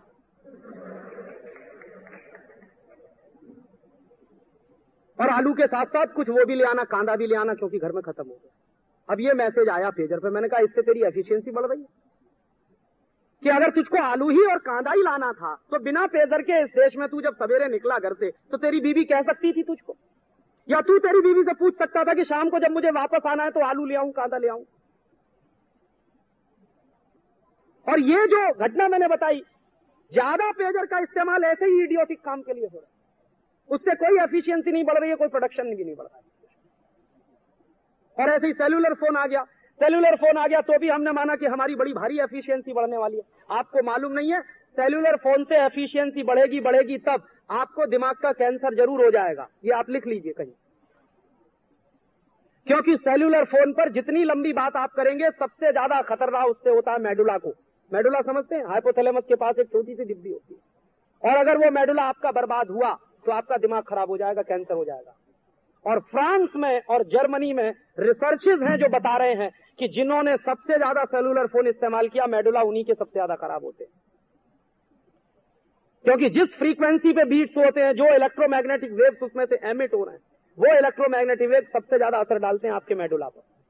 तो फ्रांस में और जर्मनी में जब देखना शुरू किया उन्होंने कि इससे मेडुला पर असर पड़ रहा है, और इससे हेल्थ पे असर पड़ रहा है। तो उन्होंने कहा, ये फालतू की चीज़ है इसको भगाओ। और भगाओ तो कहाँ ले जाए? तो हिंदुस्तान डंपिंग ग्राउंड है। ले आए यहाँ पे। पटक दिया यहाँ लाके। और वो ले लेके घूम रहे हैं। स्टेटस सिंबल बना हुआ है। क्या करते हैं? पीक टाइम में एक कॉल करो तो सोलह रुपए का खर्चा। अरे, इससे अच्छा तो अपना टेलीफोन है। सवा दो रुपए में एक कॉल पे बात कर सकते हैं। तो पैसा भी बर्बाद कर रहे हैं आप अपनी इकोनॉमी का। नेशनल एक्सचेकर का पैसा डूब रहा है। और एक ऐसी टेक्नोलॉजी आप ले आए हैं जिसको आप क्या करें, आपको खुद नहीं मालूम है। ज़बरदस्ती का एक स्टेटस सिंबल बना के आप घूम रहे हैं। और ये एक ऐसा हेडेक हो गया है कि हर समय आपके पास फ़ोन तो हर समय टेंशन ये आप लिख लीजिए। कम से कम यात्रा के समय आपके पास फ़ोन नहीं है तो आप टेंशन लेस हो सकते हैं। लेकिन यात्रा में भी फ़ोन है, पीप पीप पीप पीप चालू हो गया तो पता नहीं कौन सी बात है। चलो सुनो भाई उसको। तो सुन रहे हैं, कार चला रहे हैं और दे मारी। हो गया एक्सीडेंट आपको मालूम है, अमरीका में कार चलाते चलाते फ़ोन पर बात नहीं कर सकते आप सेलुलर पे और देख लिया किसी ने तो झट से फाइन करेगा हंड्रेड डॉलर का, अंदर कर देगा आपको। क्यों? क्योंकि अमेरिका में और यूरोप में सेलुलर फ़ोन पर कार चलाते हुए बात करने में सबसे ज़्यादा रोड एक्सीडेंट होते हैं। जरा सा भी दिमाग इधर से उधर हुआ कि एक्सीडेंट होने के चांसेस होते हैं। तो मैं कहना यह चाहता हूँ कि जो कुछ टेक्नोलॉजी बाहर से आई है, वो सब हमारे काम की है, ये बिल्कुल ज़रूरी नहीं है। हमको उस टेक्नोलॉजी को अपने देश की ज़रूरत और अपने देश की प्रायोरिटीज के हिसाब से देखने की कोशिश करनी चाहिए। तो आप तो टेक्नोलॉजी के लोग हैं और टेक्नोलॉजी के काम को आगे बढ़ाने की कोशिश में लगे हुए लोग हैं और शायद आप आगे लगेंगे भी इसी दिशा में। तो मेरी सिर्फ़ आपसे एक ही अपील है और निवेदन है कि पहला तो आप कभी भी इस देश को छोड़कर जाने का ख्याल आपके दिमाग में आए तो पहले भुगतान करिएगा जो पढ़ाई पर आपके खर्च हुआ, उसके बाद बाहर जाइए। देश की सरकार ने जो आपको पढ़ाने में खर्च किया है, जो सब्सिडी आपको दी गई है, पहले उसका भुगतान कर दीजिए, उसके बाद बाहर जाने की बात सोचिए। क्योंकि अगर इस देश के खून पसीने की कमाई के पैसे से आप इंजीनियर बने हैं तो आपको इस देश में सर्विस देनी ही होगी। ये देश कोई बाहर के लोगों से सर्विस नहीं लेगा, आपको ही देनी होगी। और इसके लिए अगर ज़रूरत पड़े तो ये राष्ट्र क्या है और राष्ट्रीयता क्या है, उसको भी समझने की कोशिश करिए। दुर्भाग्य ये है कि हमारे एजुकेशन सिस्टम में ऐसी कोई चीज़ नहीं है जो हमको राष्ट्रीयता सिखा सके, राष्ट्र का सम्मान सिखा सके। और तीसरी बात, जब भी आप बाहर जाने की सोचें तो ख्याल इतना रखिए कि भारत का पंद्रह से बीस अरब डॉलर का हर साल का नुकसान है, ये हम करें। और ऐसी क्राइसिस जब इस देश में हो कि एक एक डॉलर के लिए एक एक पैसे के लिए इस समय मारामारी चल रही है इस देश में। और हर साल हमारा अरबों डॉलर इसमें बर्बाद हो जाए तो ये कोई इंटेलिजेंट बात नहीं। और चौथी बात, कभी भी बाहर से आई हुई टेक्नोलॉजी आपके बहुत काम की है, इसको अंधभक्ति में मत लाइए। उस टेक्नोलॉजी का आपके व्यस्त, यहाँ के जीवन में, भारत के जीवन में, यहाँ की परिस्थितियों के अनुसार कितना इस्तेमाल हो सकता है, उसका ध्यान रखिए।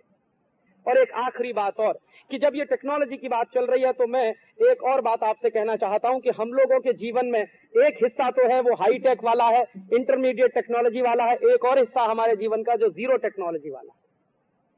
और मेरा आपसे एक आखिरी निवेदन है कि इस देश को बाहर के देशों की ज़ीरो टेक्नोलॉजी की कोई ज़रूरत नहीं है। अगर हमको ज़रूरत है, शायद कहीं हाईटेक में। तो मैं आपको एक जानकारी और दे दूँ कि हाईटेक के एरिया में कोई भी देश हमको टेक्नोलॉजी देने नहीं आ रहा। हमारे देश में जितनी हाईटेक की ज़रूरत है, वो सब हम तैयार कर रहे हैं। जैसे उदाहरण के लिए, हमारे देश में एक जमाना था कि मिसाइल बनाने की टेक्नोलॉजी नहीं और आज इस देश में 250 किलोमीटर से लेकर 5000 किलोमीटर की मार करने वाली मिसाइल्स हैं। वो सब की सब इंडिजिनस टेक्नोलॉजी से बनी है। हमारे ही वैज्ञानिकों ने बनाई। कोई विदेशी आके नहीं दे गया हमको। इसी तरह से एक जमाना था कि हमारे पास सुपर कंप्यूटर नहीं था। और आज हम गर्व से कह सकते हैं कि हमारे पास 12 से ज़्यादा सुपर कंप्यूटर है जो 100 परसेंट इंडिजिनस है। और वो अमेरिकन कंप्यूटर से किसी भी तुलना में कम नहीं है। और अभी तो दुनिया के ऑर्डर्स मिलने की तैयारी हो रही है कि इतना सस्ता सुपर कंप्यूटर भारत ने बना लिया, कोई कल्पना भी नहीं कर सकता। ऐसे ही मैं आपको बता दूँ कि कभी जाइए, मौका मिले तो डीआरडीओ के जहाँ रिसर्च प्रोजेक्ट चलते हैं डिफेंस रिसर्च डेवलपमेंट ऑर्गेनाइजेशन के। हिंदुस्तान का बेस्ट ब्रेन वहाँ पर काम करता है। और वो सब के सब रात दिन इंडिजिनस टेक्नोलॉजी के डेवलपमेंट में लगे हुए हैं। कोई विदेशी कंपनी वहाँ नहीं आती टेक्नोलॉजी देने के लिए। और एक जानकारी और दे दूँ। अभी पिछले कुछ दिनों में भारत में जो इलेक्ट्रॉनिक्स इंडस्ट्री का डेवलपमेंट हुआ था, वो बिना किसी की कंपनी की मदद के हुआ था। आपकी जानकारी के लिए बता दूँ कि 1977 में इस देश में एक सरकार बनी थी मुरारजी भाई देसाई की। उस मुरारजी भाई देसाई की सरकार ने क्या किया था? मुरारजी भाई देसाई की सरकार ने आईबीएम नाम की अमेरिकन कंपनी को हिंदुस्तान से गेट आउट किया था। और आईवीएम नाम की जब अमेरिकन कंपनी को गेट आउट किया हिंदुस्तान से, तभी इंडियन इलेक्ट्रॉनिक इंडस्ट्री का जन्म भी हुआ इस देश में। और आज हम इस स्थिति में है कि ना सिर्फ़ अपने देश की जरूरतें पूरी कर सकते हैं, बल्कि एक्सपोर्ट की क्षमता भी हमारे पास ज़बरदस्त है। तब जब हमारी हैसियत इतनी अधिक हो गई है तो अमरीका कोशिश कर रहा है कि इंडियन इलेक्ट्रॉनिक इंडस्ट्री को बर्बाद कर दिया जाए। तो उसके लिए क्या चल रहा है? हमारे देश में पिछले 40-50 साल में जो भी इंडिजिनस टेक्नोलॉजी हमने डेवलप की है, और जहाँ पर हम सेल्फ सफिशियंट है सेल्फ रिलायंट है, उसी सेक्टर पर अभी सबसे ज़्यादा अटैक हो रहा है अमेरिका और यूरोप की तरफ़ से गैट के माध्यम से। आपको मालूम है, हमारे देश में जो पेटेंट एक्ट है, उसमें कभी भी प्रोडक्ट पेटेंट नहीं होता प्रोसेस पेटेंट ही होता। और चूँकि प्रोसेस पेटेंट का प्रोविज़न हमारे यहाँ है, और हमारे देश के इंडस्ट्रीज़ के सभी सेक्टर में पेटेंट होता भी नहीं है, कुछ ही सेक्टर में पेटेंट होता है उसका कारण यह है कि हमारे यहाँ ज्ञान पर किसी का विशेष अधिकार नहीं माना जाता। ज्ञान पूरे समाज के लिए उपलब्ध होता है, इसलिए पेटेंट की कल्पना भी नहीं और मैं कभी कभी यही कोशिश करता हूँ समझने की, कि मान लीजिए जिस आदमी ने सबसे पहले इस देश में व्हील का इन्वेंशन किया होगा, अगर उसने कभी पेटेंट करा लिया होता व्हील पे तो क्या होता इस देश का? हम तो रुक गए होते वहीं के वहीं। इसलिए भारत में कभी भी यह कल्पना नहीं होती कि ज्ञान पर किसी का विशेष अधिकार होता। ज्ञान समाज के लिए उपलब्ध होता है सर्व सामान्य के लिए उपलब्ध होता। लेकिन अमेरिका और यूरोप की तरफ़ से इस समय भयंकर प्रेशर है कि भारत सरकार अपने पेटेंट कानून बदले और यहाँ पर प्रोसेस पेटेंट के साथ साथ प्रोडक्ट पेटेंट भी दिया जाए। और उसकी तैयारी भी चल रही है गैट करार के माध्यम से यही प्रेशराइजेशन इस प्रेशराइज किया जा रहा है भारत पर। और उसके साथ भी ग्लोबलाइजेशन और रिवलाइजेशन के नाम पर पूरे के पूरे भारतीय बाज़ार में अमेरिकन और यूरोपियन कंपनियाँ घुस जाएँ और पूरे भारतीय बाज़ार को कंट्रोल करने उसकी भी कोशिश वो कर रहे हैं। और ये एक नए तरह के कॉलोनाइजेशन की तरफ़ हम बढ़ रहे हैं। ये जो ग्लोबलाइजेशन लिबरलाइजेशन के नाम पर इस देश में चल रहा है, ये ग्लोबलाइजेशन नहीं है लिबरलाइजेशन नहीं है, ये रिकॉलोनाइजेशन है। और ये रिकॉलोनाइजेशन ऐसे ही शुरू हुआ होगा जब कभी अंग्रेज़ों ने चलाया था ईस्ट इंडिया कंपनी आई थी। आज भी इस देश में हज़ारों विदेशी कंपनियाँ आ रही और उनका भयंकर प्रेशर इस समय भारत सरकार के ऊपर है। आपको मालूम है बासमती को पेटेंट करवा दिया पहले नीम को कराया, फिर हल्दी को कराया, फिर हल्दी के बाद अदरक पे कराया, अब उसके बाद बासमती पे करा लिया। उनके बाप दादों ने नहीं देखा कि नीम का पेड़ कैसा होता, लेकिन नीम पे पेटेंट करा के बैठे एक अमेरिकन साइंटिस्ट है, टोनी लार्सन। उसने नीम पर पेटेंट लिया। मैंने उसको चिट्ठी लिखी थी, टोनी लार्सन को। मैंने पूछा था, टोनी लार्सन साहब, आपको मालूम है नीम का पेड़ कैसा होता? उसको मालूम नहीं है नीम का पेड़ होता है कि झाड़ी होती है। लेकिन पेटेंट करा के बैठा है वहाँ अमरीका में, और अमेरिकन गवर्नमेंट ने दे भी दिया है उनको। और उसने क्या दावा किया? जानते हैं कि मैंने नीम का इन्वेंशन किया। इससे बड़ा इडियोटिक कोई दूसरा तर्क हो सकता कि नीम का इन्वेंशन किया उसने। ये कहे कि मैंने नीम की डिस्कवरी किया तो समझ में आता वो नीम का इन्वेंटर कैसे हो सकता और आप जानते हैं, दुनिया में डिस्कवरीज को पेटेंट नहीं किया जाता। इन्वेंशन ही पेटेंटेबल होते हैं। तो उसने झूठ बूठ बोल के कह दिया कि ये हमारा इन्वेंशन और अमेरिकन गवर्नमेंट ने बिना ये चेक किए हुए, बिना जाने समझे हुए, उसको पेटेंट भी दे दिया। अब उसकी लड़ाई चल रही है अमेरिकन को। ऐसे ही बासमती के बारे में उन्होंने क्लेम किया। ऐसे ही हल्दी के बारे में क्लेम किया। तो हल्दी का केस तो अभी हम जीते हैं। अभी अदरक का केस चल रहा है, फिर मिरी का केस आएगा। तो क्या कर रहे हैं वो? हमारे पास जितनी बेहतरीन चीज़ें हैं, उन बेहतरीन चीज़ों पर वो बराबर पेटेंट करा के उनमें से बिलियंस ऑफ़ डॉलर के रुपए कमाने के सपने देख रहे हैं। और ये हमारे देश के लिए बहुत बड़ी चुनौती है। और ये अमेरिकन और यूरोपियन ब्लॉक की तरफ़ से जो अटैक हो रहा है भारत के ऊपर, ये इकोनॉमिक अटैक है इकोनॉमिक ऑनस्लॉट है। और ये इकोनॉमिक अटैक के दो हिस्से हैं। एक तरफ़ तो भारत के पास जो मौजूद ज्ञान है और जो संपत्ति है, जो रिसोर्सेज हैं इनको लूट लिया जाए और दूसरी तरफ़ भारत के बाज़ार को अमेरिकन और यूरोपियन कंपनियों के माल से भर दिया जाए। तो अगर इस समय इतना भयंकर अटैक चल रहा है भारत की इकोनॉमी पर तो इस अटैक में हम सबकी बहुत महत्वपूर्ण भूमिका है कि हम इसको रोकें। और इसको रोकें तो कैसे संभव है? अमरीका का अगर आप विरोध करना चाहते हैं और अमरीका को यह जवाब देना चाहते हैं कि हम तुम्हारी धमकी में आने वाले नहीं तो आप अमरीकन कंपनियों के प्रोडक्ट का बॉयकॉट करना शुरू कर दीजिए। अमरीका को अकल आ जाए। और अमेरिकन कंपनियों के प्रोडक्ट का बॉयकॉट करना इसलिए भी ज़रूरी है कि आपको मैं एक दूसरी जानकारी दे दूँ कि अमेरिका में इंडियन प्रोडक्ट्स का बॉयकॉट शुरू हो गया। हमारे देश की बेस्ट क्वालिटी की कॉटन की स्कर्ट जाती थी अमेरिका। तो अमेरिकन प्रेसिडेंट ने उस पर कोटा फिक्स कर दिया पहले तो। क्योंकि इंडियन स्कर्ट्स इतनी अच्छी क्वालिटी की है कि वहाँ अमेरिका के कई कारखाने बंद हो गए। हमारी स्कर्ट्स के बिकने के कारण।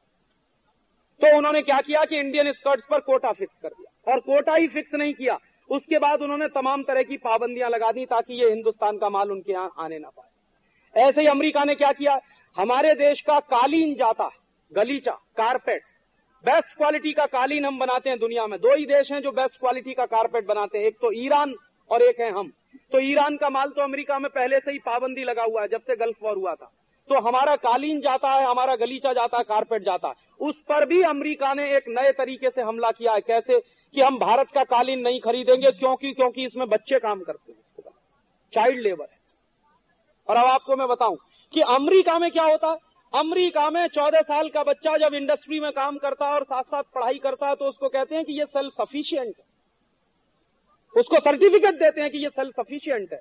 और मेरे देश का कोई बच्चा अपने माँ बाप के साथ मिलकर कारपेट बना रहा तो कहते हैं, ये चाइल्ड लेबर है। अमेरिकन इंडस्ट्री में करोड़ों बच्चे हैं जो काम कर रहे हैं। पढ़ाई भी करते हैं, क्योंकि अमेरिका में पढ़ाई का खर्च बहुत है। बिना काम किए हुए आप पढ़ नहीं सकते। तो वहाँ के बच्चे काम करते हैं, अखबार बेचते हैं, फैक्ट्रियों में काम करते हैं। तो उनके बारे में वहाँ बड़ी प्रशंसा में कहते हैं कि ये सब सेल्फ रिलायंट हैं सेल्फ सफिशियंट हैं। और मेरे देश के बच्चे अगर कालीन बनाते हैं तो कहते हैं ये चाइल्ड लेबर है। ये दो मुहा व्यवहार है अमेरिका। और उनको आपके माल को बैन करना है अमेरिकन माल। और तीसरा, अमेरिका ने क्या किया है? अमेरिका ने हमारे देश से जाने वाले टेक्सटाइल पर भी कोटा फिक्स कर दिया। उससे ज़्यादा हम बेचते हमारे पास सबसे ज़्यादा बेचने की चीज़ अगर कोई है तो वो टेक्सटाइल में ही है। क्योंकि हमारे पास सरप्लस भी वहीं पर है और बेस्ट क्वालिटी भी वहीं पर है। और हमारे पास कुछ प्राइमरी प्रोडक्ट्स भी हैं जिनको हम बेच सकते हैं, उन पर भी कोटा लगाने की बात चल रही।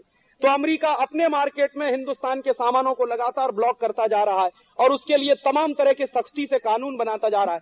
अमेरिकन पार्लियामेंट ने अभी एक कानून बनाया जिसका नाम है बाय अमेरिकन एक्ट वहाँ की सरकार को मजबूर किया जाता है कि तुम अमरीकी ही माल खरीदना, कभी भी विदेशी माल नहीं तो इस समय अमेरिका अपनी डोमेस्टिक इंडस्ट्री को प्रोटेक्ट करने के लिए अगर बाय अमेरिकन एक्ट की बात कर रहा है तो हम हमारी पार्लियामेंट से बाय इंडियन एक्ट बनवाएँ, इसके लिए प्रेशराइज करना पड़ेगा। नहीं तो हम खत्म हो जाएँगे। और बार बार लगातार ये इतिहास रहा है कि दुनिया के ये जो विकसित देश हैं, ये विकासशील देशों को चूसने के लिए, शोषण करने के लिए नए नए तरीके अपनाते रहते हैं, अपनाते रहते हैं। वही एक तरीका हमारे सामने और इस समय हमारे देश में भयंकर लूट मची हुई है, क्योंकि गलतियाँ हमारी सरकारों से हुई हैं। उन्होंने ग्लोबलाइजेशन, लिबरलाइजेशन कर करके अमरीकी और यूरोपियन कंपनियों के लिए भारत का दरवाज़ा खोल दिया। जानते हैं इस समय कितनी लूट हो रही है? अमरीका और यूरोप की कंपनियाँ एक साल में हमारे देश से सत्तर हज़ार करोड़ रुपए लूट कर ले जा रही और हमारे यहाँ किसी भी अमेरिकन, यूरोपियन कंपनी का कोटा फिक्स नहीं है। यहाँ पूरा बाज़ार उनके लिए खुला है। वो जितना माल लाए, डंप कर सकते हैं यहाँ। हमारा माल हम वहाँ नहीं बेच सकते पूरी तरह। वहाँ कोटा लगा हुआ और अमेरिका और यूरोप की कंपनियों का माल वो जितना चाहे भारत में लाके बेच सकते और बहुत सस्ते दाम पर बेच सकते हैं। तो लिबरलाइजेशन ग्लोबलाइजेशन के नाम पर बाहर से जो माल आ रहा है हमारे देश में, उस पर टैक्स भी बहुत कम है और उनकी कंपनियों को एक्सपोर्ट में सब्सिडीज बहुत है तो बहुत सस्ते दाम पर वो माल डंप कर रहे हैं। नतीजा क्या निकल रहा है? विदेशी माल बहुत सस्ता हो गया भारत के बाज़ार में। स्वदेशी माल महँगा हो गया। तो स्वदेशी माल बनाने वाले कारखाने बंद हो गए। पिछले सात वर्षों में इस देश में दो लाख चालीस हज़ार कारखाने बंद हो गए। और करोड़ों लोग बेरोजगार हो गए। तो भयंकर बेरोजगारी आई है, भयंकर गरीबी बढ़ी है पिछले सात साल में, और हमारे देश की लूट बढ़ी है। ईस्ट इंडिया कंपनी एक साल में साठ, सत्तर करोड़ रुपया लूट कर ले जाती थी। अब परदेशी कंपनियाँ एक साल में सत्तर हज़ार करोड़ रुपए लूट कर ले जाती। इस लूट को बंद करिए, नहीं तो देश की हालत वैसी हो जाएगी जैसी साउथ कोरिया की हो गई है। जैसी इंडोनेशिया की हो गई है, जैसी मलेशिया की हो गई है, जैसे थाईलैंड की हो गई जानते हैं ये साउथ कोरिया वो देश है जिसने 1990 में ग्लोबलाइजेशन किया, लिबरलाइजेशन किया। और अमेरिका और यूरोप की कंपनियों के लिए पूरे दरवाजे खोल दिए साउथ कोरिया से। धीरे धीरे साउथ कोरिया में अमेरिका और यूरोप की कंपनियाँ घुसी और पूरी इकोनॉमी को कंट्रोल कर लिया। और आज हालत ये हो गई है, साउथ कोरिया की जितनी बड़ी बड़ी कंपनियाँ सब अमरीका के कंट्रोल में चली। साउथ कोरिया की सबसे बड़ी कंपनी है मोटर बनाने वाली, हुंडई मोटर्स, वो इस समय अमेरिकन कंट्रोल में है पूरी तरह और एक एक करके, एक एक करके, एक एक करके पूरी साउथ कोरियन इंडस्ट्री को बर्बाद कर दिया अमेरिकन कंपनियों ने। और वो साउथ कोरिया जिसको एक जमाने में एशियन टाइगर कहते थे, आज चूहे और बिल्ली से भी बदतर हालत में पहुँच गए। धीरे धीरे हमारे देश की भी हालत ऐसी ही बन रही है। बुरी तरह से मंदी आई है इस समय बाज़ार में। आपको अगर किसी ऐसे आदमी से बात करने का मौका मिले जो उत्पादन के काम में लगा हो या बिज़नेस में लगा हो तो उससे आप पूछिए कि कितनी मंदी चल रही तो आपको एक ही जवाब मिलेगा कि 40 साल से जो मंदी नहीं आई भारत के बाज़ार में, वो मंदी पिछले एक डेढ़ साल से चल रही है। और जब मंदी चलती है तो प्रोडक्शन में कमी आती है। और प्रोडक्शन में कमी आती है तो कारखाने बंद होते हैं। कारखाने बंद होते हैं तो बिज़नेस अपॉर्चुनिटीज़ खत्म हो जाती है। जॉब अपॉर्चुनिटीज़ खत्म हो जाती है। तो आप लोग ये डिग्रियाँ लेकर निकल रहे हैं और सपने देख रहे हैं जॉब के। मिलेगी कहाँ से जॉब आपको? क्योंकि प्रोडक्शन गिरता जाएगा अपॉर्चुनिटीज़ कम होती जाएँगी जॉब कहाँ से मिलेगा? इसलिए इन सब के बारे में गंभीरता से सोचना है, क्योंकि ये देश हमारा है, हम इस देश के हैं, और हम इस देश को उतना ही प्यार करते हैं जितना कभी इस देश में लोकमान्य तिलक और गांधी जी ने किया होगा। तो आपको गंभीरता से एक नया काम और करना है। मैंने आपको पहले ही कहा कि बहुत सारे ऐसे सामान है हमारे देश में जो विदेशी कंपनियाँ बेचती हैं और ज़ीरो टेक्नोलॉजी की हैं, जिनमें कोई टेक्नोलॉजी नहीं। तो उन सामानों का हम बॉयकॉट करें। और अमेरिकन सामानों का तो तत्काल बॉयकॉट करिए, और यूरोप के सामानों का भी बॉयकॉट करिए। देश भयंकर आर्थिक संकट में है, इस देश का एक एक पाई बचाइए एक एक पैसा बचाइए। और आपके घर में, आपके कमरे में, आपके हॉस्टल में हमेशा एक बात का ध्यान रखिए कि कभी भी कोई सामान विदेशी कंपनी का आने ना पाए और खासकर अमेरिका और यूरोप की कंपनियों का तो पूरी तरह से बहिष्कार करिए, ताकि इस देश की जनता के माध्यम से हम उनको सबक सिखा सकें।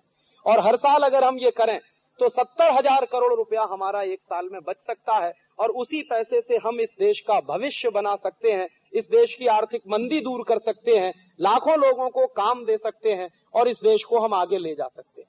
तो मेरा आपसे एक निवेदन है कि ये सब सामान ज़ीरो टेक्नोलॉजी के हैं, हमारे लिए बिल्कुल ज़रूरी नहीं है, गैर ज़रूरत के सामान है, इसलिए इनको खरीदना बंद करिए और सिर्फ़ स्वदेशी ही खरीदिए। आखिरी बात और, कि आप स्वदेशी बने और भारतीय बने और इस बात पर गर्व महसूस करें तो इसके लिए एक छोटा सा काम और करिए, टेलीविज़न देखना बंद करिए। क्योंकि यही टेलीविज़न है जो आपको इडियट बनाता है। और हम बार बार लगातार ये टेलीविज़न देखते हैं और टेलीविज़न जो इडियोसिटी दिखाता है, उसमें हम फंस जाते हैं। और ये टेलीविज़न इसलिए देखना बंद करिए कि जेएल बेयर्ड ने खुद कहा था कि कहीं ऐसा ना हो जाए कि ये सब लोगों को पागल बना दे। टेलीविज़न के सीरियल्स या विज्ञापन या उनके कार्यक्रम आपके देश में व्यभिचार फैला रहे हैं। वलगैरिटी फैला रहे हैं ऑप्सिनिटी फैला रहे हैं। और ये व्यभिचार, वलगैरिटी और ऑप्सिनिटी का अगर फैल गया सारे देश में तो शायद ये देश बचेगा, इसमें शक है। क्योंकि अगर ये देश आर्थिक रूप से खलास हुआ तो इसको फिर खड़ा कर सकते हैं हम। राजनीतिक रूप से भी बर्बाद हुआ तो फिर खड़ा हो सकता। लेकिन अगर ये सांस्कृतिक रूप से बर्बाद हो गया तो कुछ बचने वाला नहीं। क्योंकि संस्कृति नहीं रहेगी तो देश कहाँ रहेगा? संस्कृति पर ही टिका हुआ है पूरा देश।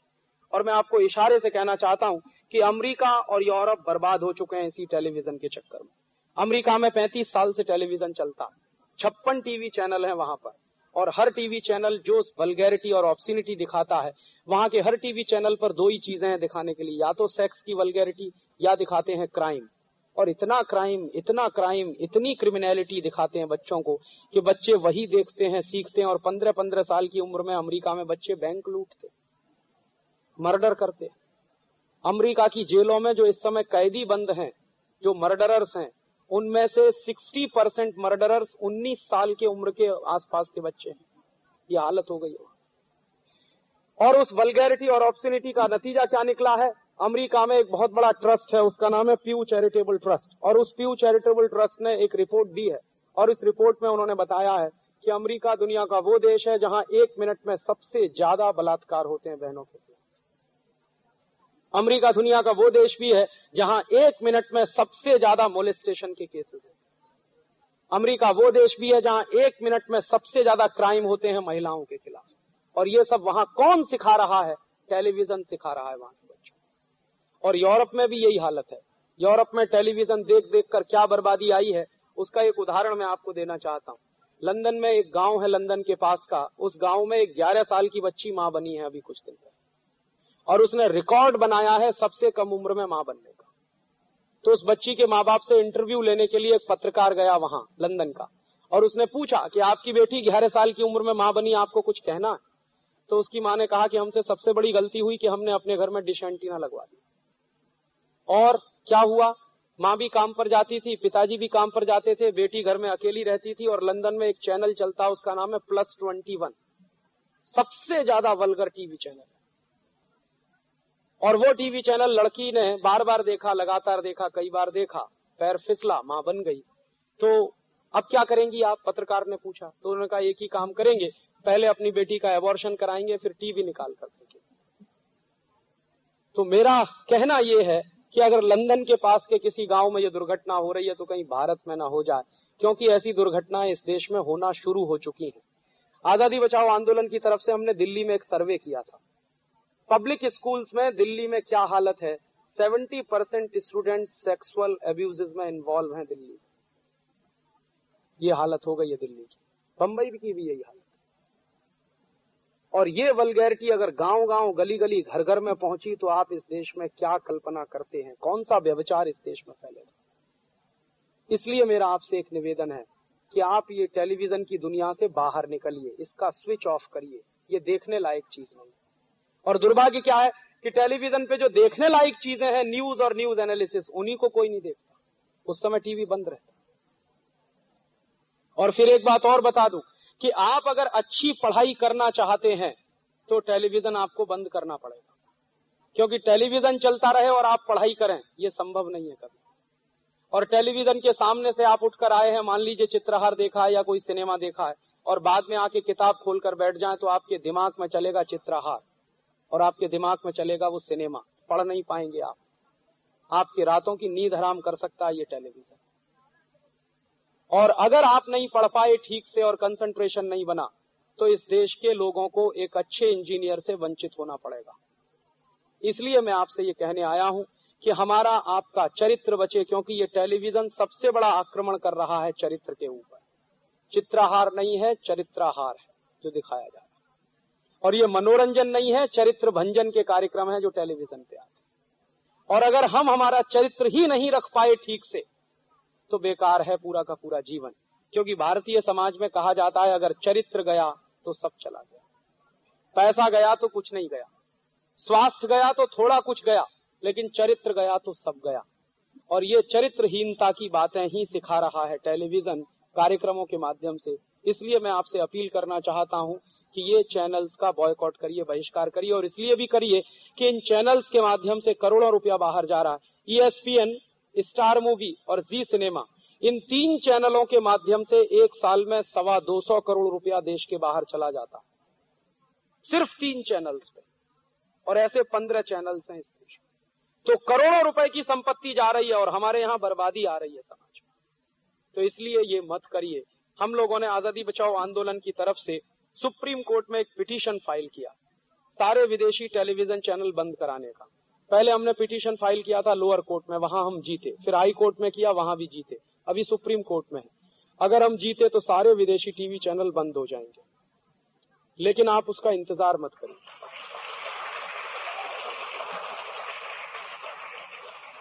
हम कोर्ट में जीतेंगे, उसके बाद ये चैनल बंद होंगे, उसका इंतज़ार आप मत करिए। क्यों? आप अपने हाथ में रिमोट कंट्रोल लेकर उसका खुद स्विच ऑफ़ कर दीजिए। और आपने अगर केबल कनेक्शन लगवाया है तो आप खुद कटवा सकते हैं। आप अगर हॉस्टल में रहते हैं तो वहाँ का केबल कनेक्शन निकलवाइए। आप अगर अपने परिवार में रहते हैं तो अपने अपने परिवार का केबल कनेक्शन निकलवाइए। जहाँ भी रहते हैं, इस टेलीविज़न की दुनिया से बाहर आइए।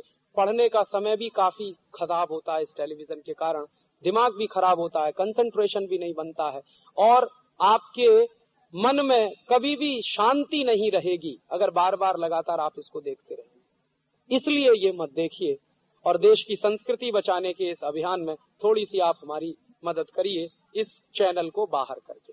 तो आपसे मेरी दो अपील थी, तीन अपील थी। पहली अपील कि बाहर से आने वाली हर टेक्नोलॉजी देश के लिए ज़रूरी है, ये ज़रूरी नहीं।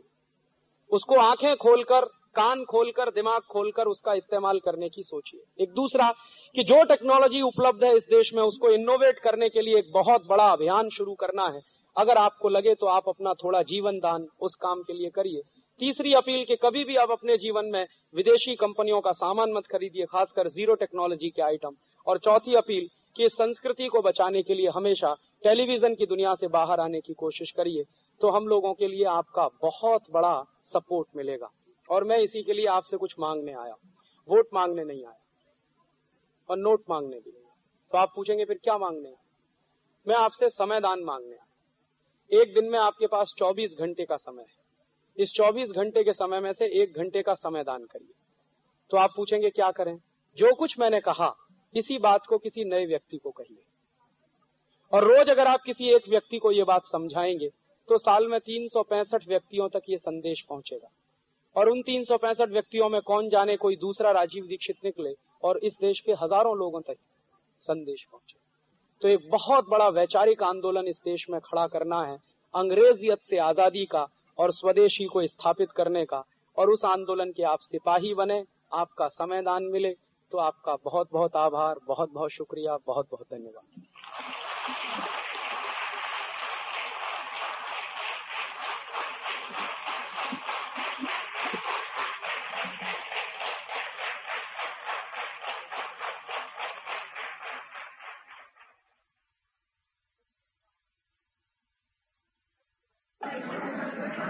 मैं आपसे जो कुछ कहूँगा, आप उसको दोहराएँगे। और बहने, जहाँ मैं कहूँगा, करूँगा, वहाँ बहने कहेंगी, करूँगी। इसका ध्यान रखेंगे। और हम लोग गंभीरता के साथ ये संकल्प लेंगे और इसको अपने जीवन में पालन करने की कोशिश करेंगे। बोलिए, मैं संकल्प करता हूँ कि अपने राष्ट्र की आर्थिक आज़ादी राजनीतिक संप्रभुता और सांस्कृतिक अस्मिता की रक्षा करने के लिए अपने जीवन में अधिक से अधिक स्वदेशी सामानों का ही इस्तेमाल करूँगा। अमेरिका जैसे देशों ने मेरे राष्ट्र पर जो पाबंदियाँ लगाई हैं और भारत का जो अपमान किया है उसको ध्यान में रखते हुए मैं संकल्प करता हूँ कि कभी भी किसी भी अमरीकी कंपनी का कोई सामान नहीं खरीदूँगा। Pepsi Cola Coca Cola Colgate, Johnson and Johnson Procter and Gamble आदि अमरीकी कंपनियों का पूरी ताकत से बहिष्कार करूँगा।